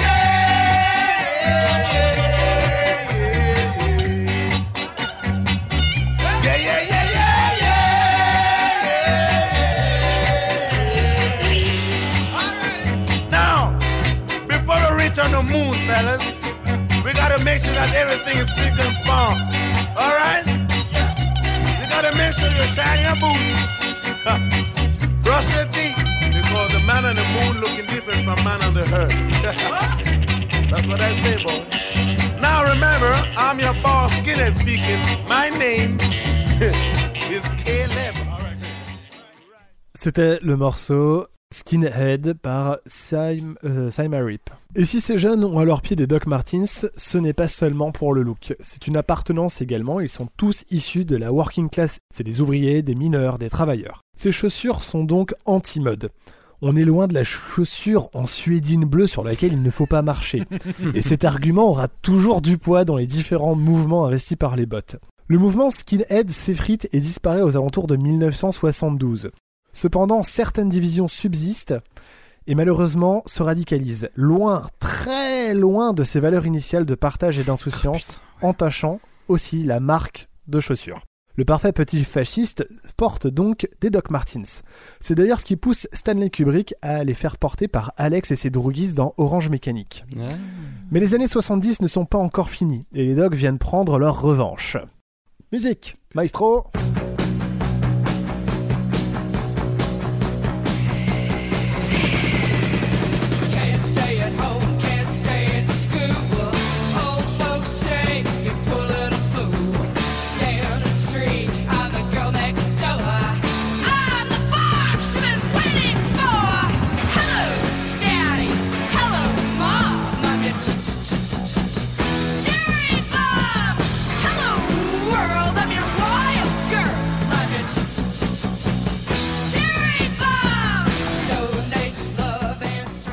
Nous sommes au milieu des années 70 et la classe ouvrière et les milieux populaires viennent frapper de plein fouet les bourgeois anglais. Le punk vient de naître et les Doc Martens viennent compléter les looks destroy des parfaits petits punks. Respirant, respirant la révolte et l'irré- l'irrévérence. J'ai mis des mots compliqués aujourd'hui dans ma chronique. Ouais. En plus d'être confortables, les bottes sont durables et à l'épreuve de l'environnement. Conçues pour résister au cambouis ou à l'huile de moteur, elles n'ont aucun problème à s'adapter à la sueur et la bière qui coulent à flot lors des concerts punk.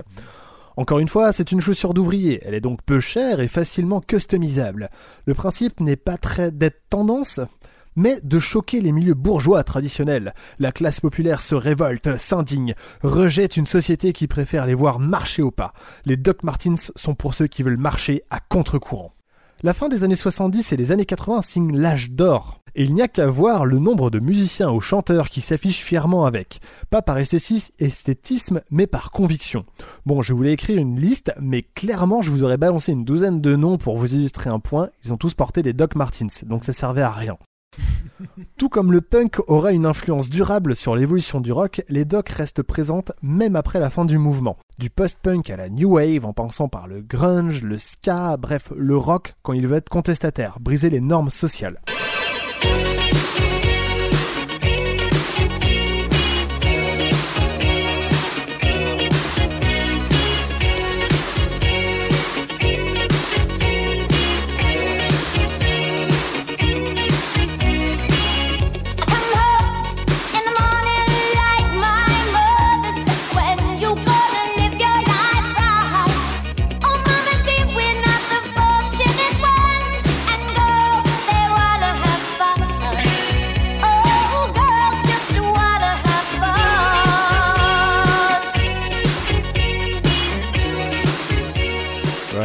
Pour parce que du coup Cindy Lauper a porté des Doc Martens aussi pendant un petit moment. Voilà, et puis pour mettre un peu de, de- de musique là-dedans. hein. Oui, oui. Et j'aime bien Girls Just Want to Have Fun, c'est c'est une chanson que j'affectue particulièrement. Mais tout le monde aime bien cette chanson. La mode des Doc Martens s'essouffle au milieu des années 90 après le dernier mouvement rock contestataire qui était le grunge. La marque aux semelles à chambre à air retrouve un second souffle au milieu des années 2000 en devenant un véritable produit de mode. Pour ses 40 ans, la marque fait appel à de grands couturiers qui revisitent les modèles emblématiques. On la retrouve sur les podiums de défilés de mode. Bref, ça a un peu perdu de son charme. Mais au final, Doc Martens sait très bien que son public cible, c'est les fans de musique. Ainsi, pour ses 50 ans, elle donne carte blanche à 10 artistes pour reprendre 10 chansons qui ont forgé la marque.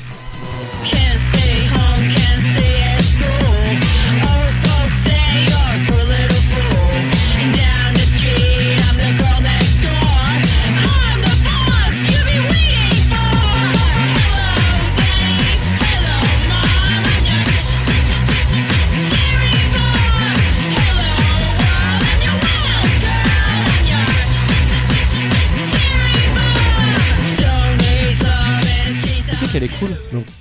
Ouais, elle est plutôt cool. C'est Verbal plus Young Yoon. Donc, euh, c'est euh, un artiste japonais qui a fait le remix avec euh, une chanteuse. Je sais pas qui est Verbal, je sais pas qui est Yoon, hein, donc je m'excuse. Donc au final, la grande banderole de Doc Martens, c'est l'histoire du rock. Y a-t-il meilleure publicité? La marque a son propre stand au Hell Corner, l'endroit shopping du Hellfest. On peut y venir acheter des docs, les faire customiser par des artistes et personne ne s'offuse qu'à cela. Parce que c'est l'une des marques les plus légitimes à y être. Un quart des festivaliers doivent porter des Doc Martens au final. Bref, ces chaussures ne sont pas qu'un simple produit de mode. Clairement, j'emmerde les influenceurs mode, les personal shoppers qui vous diront que c'est un must-have à toujours avoir dans sa garde-robe parce qu'elles viennent parfaitement compléter un look rock avec un petit jean. Vous allez trouver ça violent? On vous avait prévenu. Punk's not dead. On peut encore se rebeller et rejeter notre société. Parce que porter des Doc Martens, c'est porter des chaussures orthopédiques allemandes qui ont été transformées en chaussures d'ouvriers. C'est porter les différents mouvements qu'elles ont accompagnés. Porter des Doc Martens, c'est porter un héritage social, musical et culturel. Je le répète, ces bottes ne sont pas faites que pour marcher. Quand tu me dis que tu n'as pas d'autre que je sais parfaitement tu mens. Tout le monde sait que tu me trompes souvent. Alors méfie-toi, je t'avertis maintenant. Ces bottes sont faites pour marcher et tu vas le regretter. Car je mettrai ces bottes un jour ou l'autre pour te quitter. Et voilà, j'ai fini. J'avais une question pour toi. euh, j'a- J'avais j'avais cru entendre ça. euh, J'ai pas du tout cherché info, mais que notamment les skinheads, ils avaient euh, ils avaient adopté les ces chaussures là aussi les les docs parce que ça faisait partie des chaussures qui étaient pas coquées, donc qui pouvaient pas être considérées comme une arme blanche en cas de baston parce qu'ils se battaient Alors quand même régulièrement. effectivement, euh, alors c'est c'est pas les skinheads, c'est les hard mods. D'accord. Euh, qui en fait utilisaient des boots euh, militaires qui étaient coqués et euh, du coup euh, c'est vrai qu'ils l'utilisaient dans les bastons et tout ça. Et en fait à un moment donné la police anglaise a, a interdit ces bottes là pour euh, éviter Ouais. justement euh, que ça, ça devienne trop violent et euh, les hard mods ont commencé à se tourner du coup vers les Doc Martens qui ne sont pas coqués. Ok. Putain, qu'est-ce que j'aime le look des skinheads. Par contre, je trouve ça trop stylé. Bah, en fait, ce qui est marrant, c'est qu'à la base, le look des skins, euh, du coup, c'est vraiment. Enfin, il est hérité du look des Root Boys et c'est vraiment le côté genre, euh, on est bien sapé et on veut passer pour des mecs sérieux, quoi. À la base, c'est vraiment ça, c'est-à-dire que notamment les immigrés jamaïcains avaient tellement. Enfin, avaient peur justement d'être vraiment vus comme des mecs qui venaient pour rien foutre qu'en fait euh, ce style en fait de mecs propres sur eux qui portent des petites des petites vestes des cravates des petits chapeaux et tout c'était aussi pour mettre en avant une certaine classe donc en fait il y a à la fois une espèce de d'affirmation on va dire culturelle et en même temps euh, la volonté de bah, de- d'avoir un look qui qui, qui, qui a, de la classe quoi. Et qui du coup bah, a pas mal influencé les petits blancs pauvres euh, en Angleterre. Et c'est pour ça en fait qu'il y a vraiment cette filation entre euh, le la communauté euh, jamaïcaine la culture du ska et tout qui s'est ensuite euh, transposée chez les blancs. Et du coup vers la culture skinhead Et Clément, je, je, je te rejoins sur le fait que je trouve ça c'est assez marrant parce qu'au Hellfest, effectivement, t'as un gros gros stand euh, d'Ox Martin, comme tu disais, et je, je suis d'accord avec toi, je trouve que c'est pas tellement gênant, étrangement, parce que ça me choque à chaque Mhm. fois les gros stands de, de marques un peu particulières, mais je sais pas, ce qui- c'est tellement effectivement implanté Doc Martens que du coup tu fais. Bon, quitte à avoir du merch et avoir un truc qui permet de payer entre guillemets une partie du festival, Doc Martin me dérange pas outre mesure. Je trouve que c'est un peu. Mm. c'est vrai Clairement, c'est. Enfin, je pense que s'il y a une marque qui est assez légitime à y être, euh, Doc a vraiment sa place là-bas. bah je veux dire à partir du moment où Jack Daniels c'est partout euh, Oui. Bon, par contre, c'est- aujourd'hui, euh, c'est quand même un peu, un peu rush euh, Doc Martin. Euh, Pour un truc qui était censé être populaire à la base, ça l'est plus Ouais, du tout. bah, parce que du coup, c'est devenu un objet de mode. Bah ouais, non mais voilà, ouais, c'est sûr. En Parce fait, que c'est euh, vrai que je me rappelle, moi, toujours. quand j'étais ga- quand j'étais gamin, ma mère me disait euh, Oui, euh, tu t'auras pas de basket, tu vas avoir des Docs Martin, euh, voilà, et tout. Ça coûtait pas hyper cher à l'époque, c'était pas des, euh, les, euh, les basiques, hein, tu vois, c'était des trucs un peu euh, pour gamins. J'étais Non, je veux pas, c'est des chaussures en cuir, c'est nul. Maintenant, tu avec du recul, je suis putain, mais trop con, t'es, genre, c'est trop stylé, c'était trop bien mes chaussures. mais j'ai plus les moyens. Clem t'avais t'avais fini toi? Eh ben non. ajouter quelque chose Savez-vous Coquin J'ai fini. En fait, c'était pas ma chronique, ça c'était la, la sponsor. Chronique de la semaine dernière. D'accord. la sponsor de l'épisode. Oh. oui, oui. Sponsorisé par Doc Martens Non, non, j'ai aucun bah, sponsor, euh, désolé. euh, C'était vraiment pour, pour l'objet culturel que c'est. Putain, c'est vraiment l'épisode où on aura dû se faire son pseudo, quoi. Merde, on est con. Putain, grave, vas-y, attends. J'app- J'appelle Klaus Martens. En tout cas, merci. Et merci pour cette reprise de Ces bottes sont faites pour marcher qui est complètement à refaire. Voilà, je suis désolé à Eileen ou, ou, ou Hélène, je sais pas comment c'est censé se prononcer, mais il faut refaire cette VF. Bref. Avant de conclure, euh, est-ce que, est que vous aviez des petits conseils, des petites recos, des. Voilà, des petites choses que vous vouliez euh, présenter, euh, proposer, conseiller aux gens qui nous écoutent? Vas-y, commence toi, Manu, pour une fois.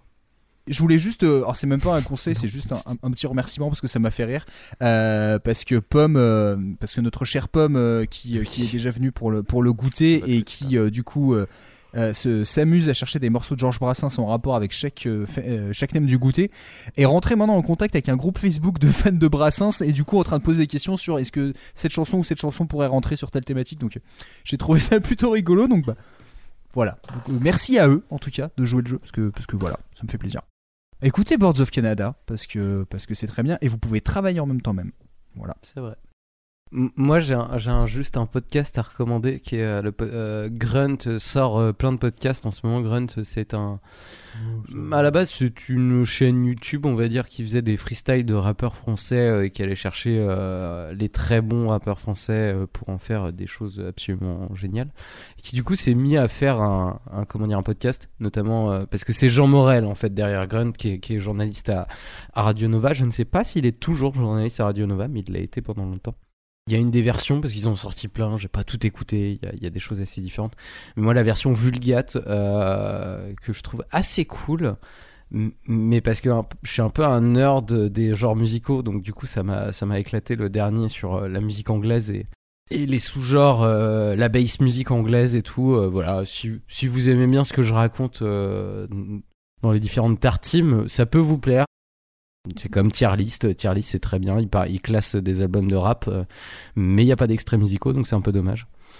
Mais si vous voulez vous, vous éduquer, on va dire, au rap français, à ce qui peut être très bien, je vous conseille d'aller voir, euh, vous tapez tierlist.fr, je crois, et vous tombez sur euh, leur classement actuel euh, des meilleurs albums de rap français selon eux. hein, bien sûr, ça veut rien dire.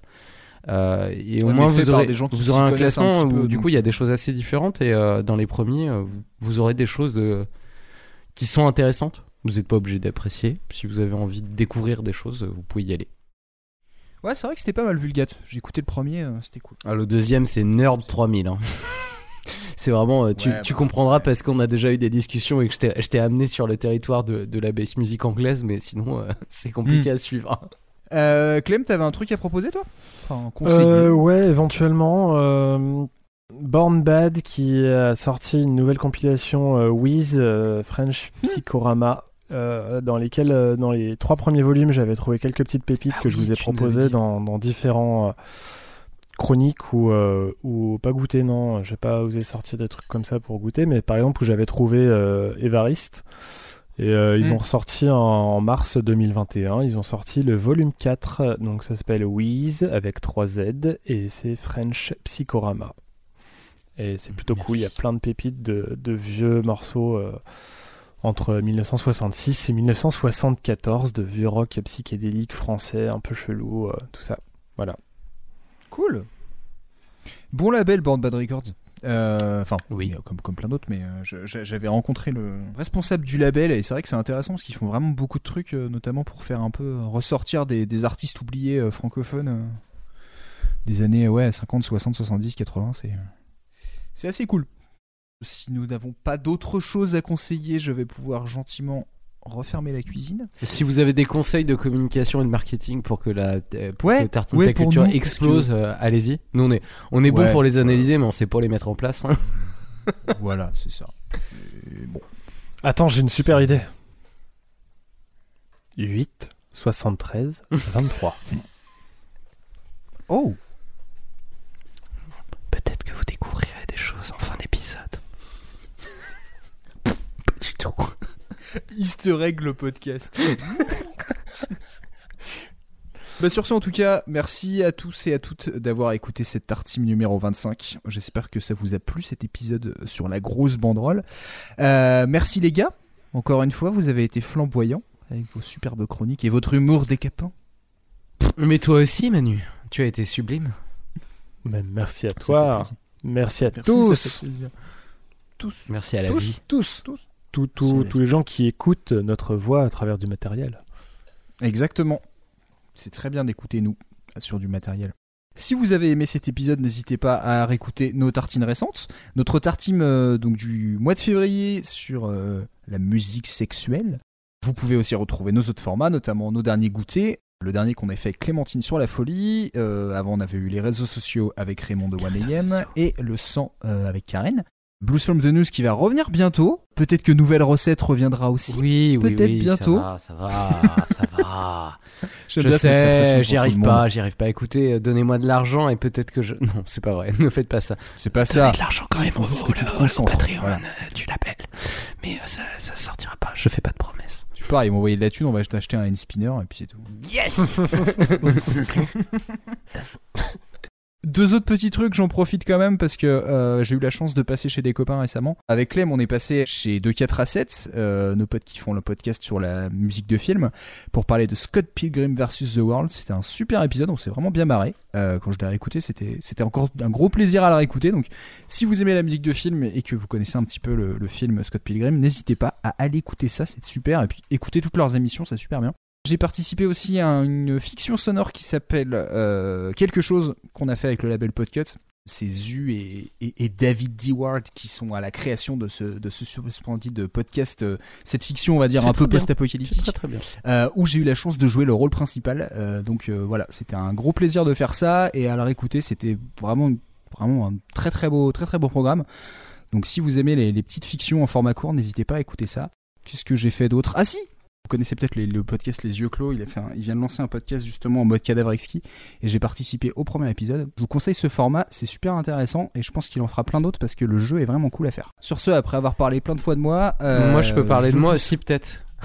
Bah vas-y, Non, parce vas-y, que truc, invité sur le podcast 120 Ah, BPM. oui, c'est vrai Euh, mais euh, du coup, je sais pas quand est-ce que ça va sortir. Faudrait que je leur demande. euh. C'est censé durer une demi-heure et que j'ai parlé pendant une heure et demie. Du coup, ils me détestent.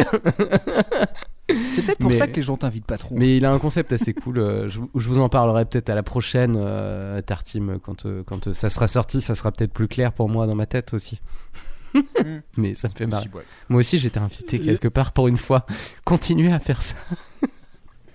Et moi, vous pouvez me retrouver en bord de Loire en train de discuter avec des canards. Très sympa les canards. Euh, vraiment, ils sont très gentils. Ils m'ont dit plein de bonnes choses sur toi.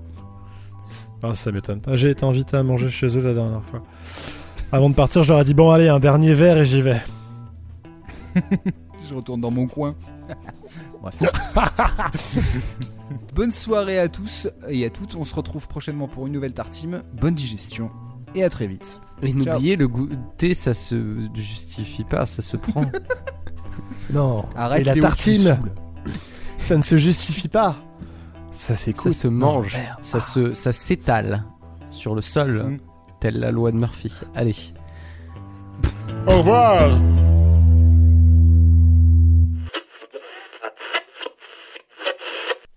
Ah, au fait, petite parenthèse, j'ai quand même pas mal de gens maintenant qui me disent Putain, Pierre Bachelet. euh.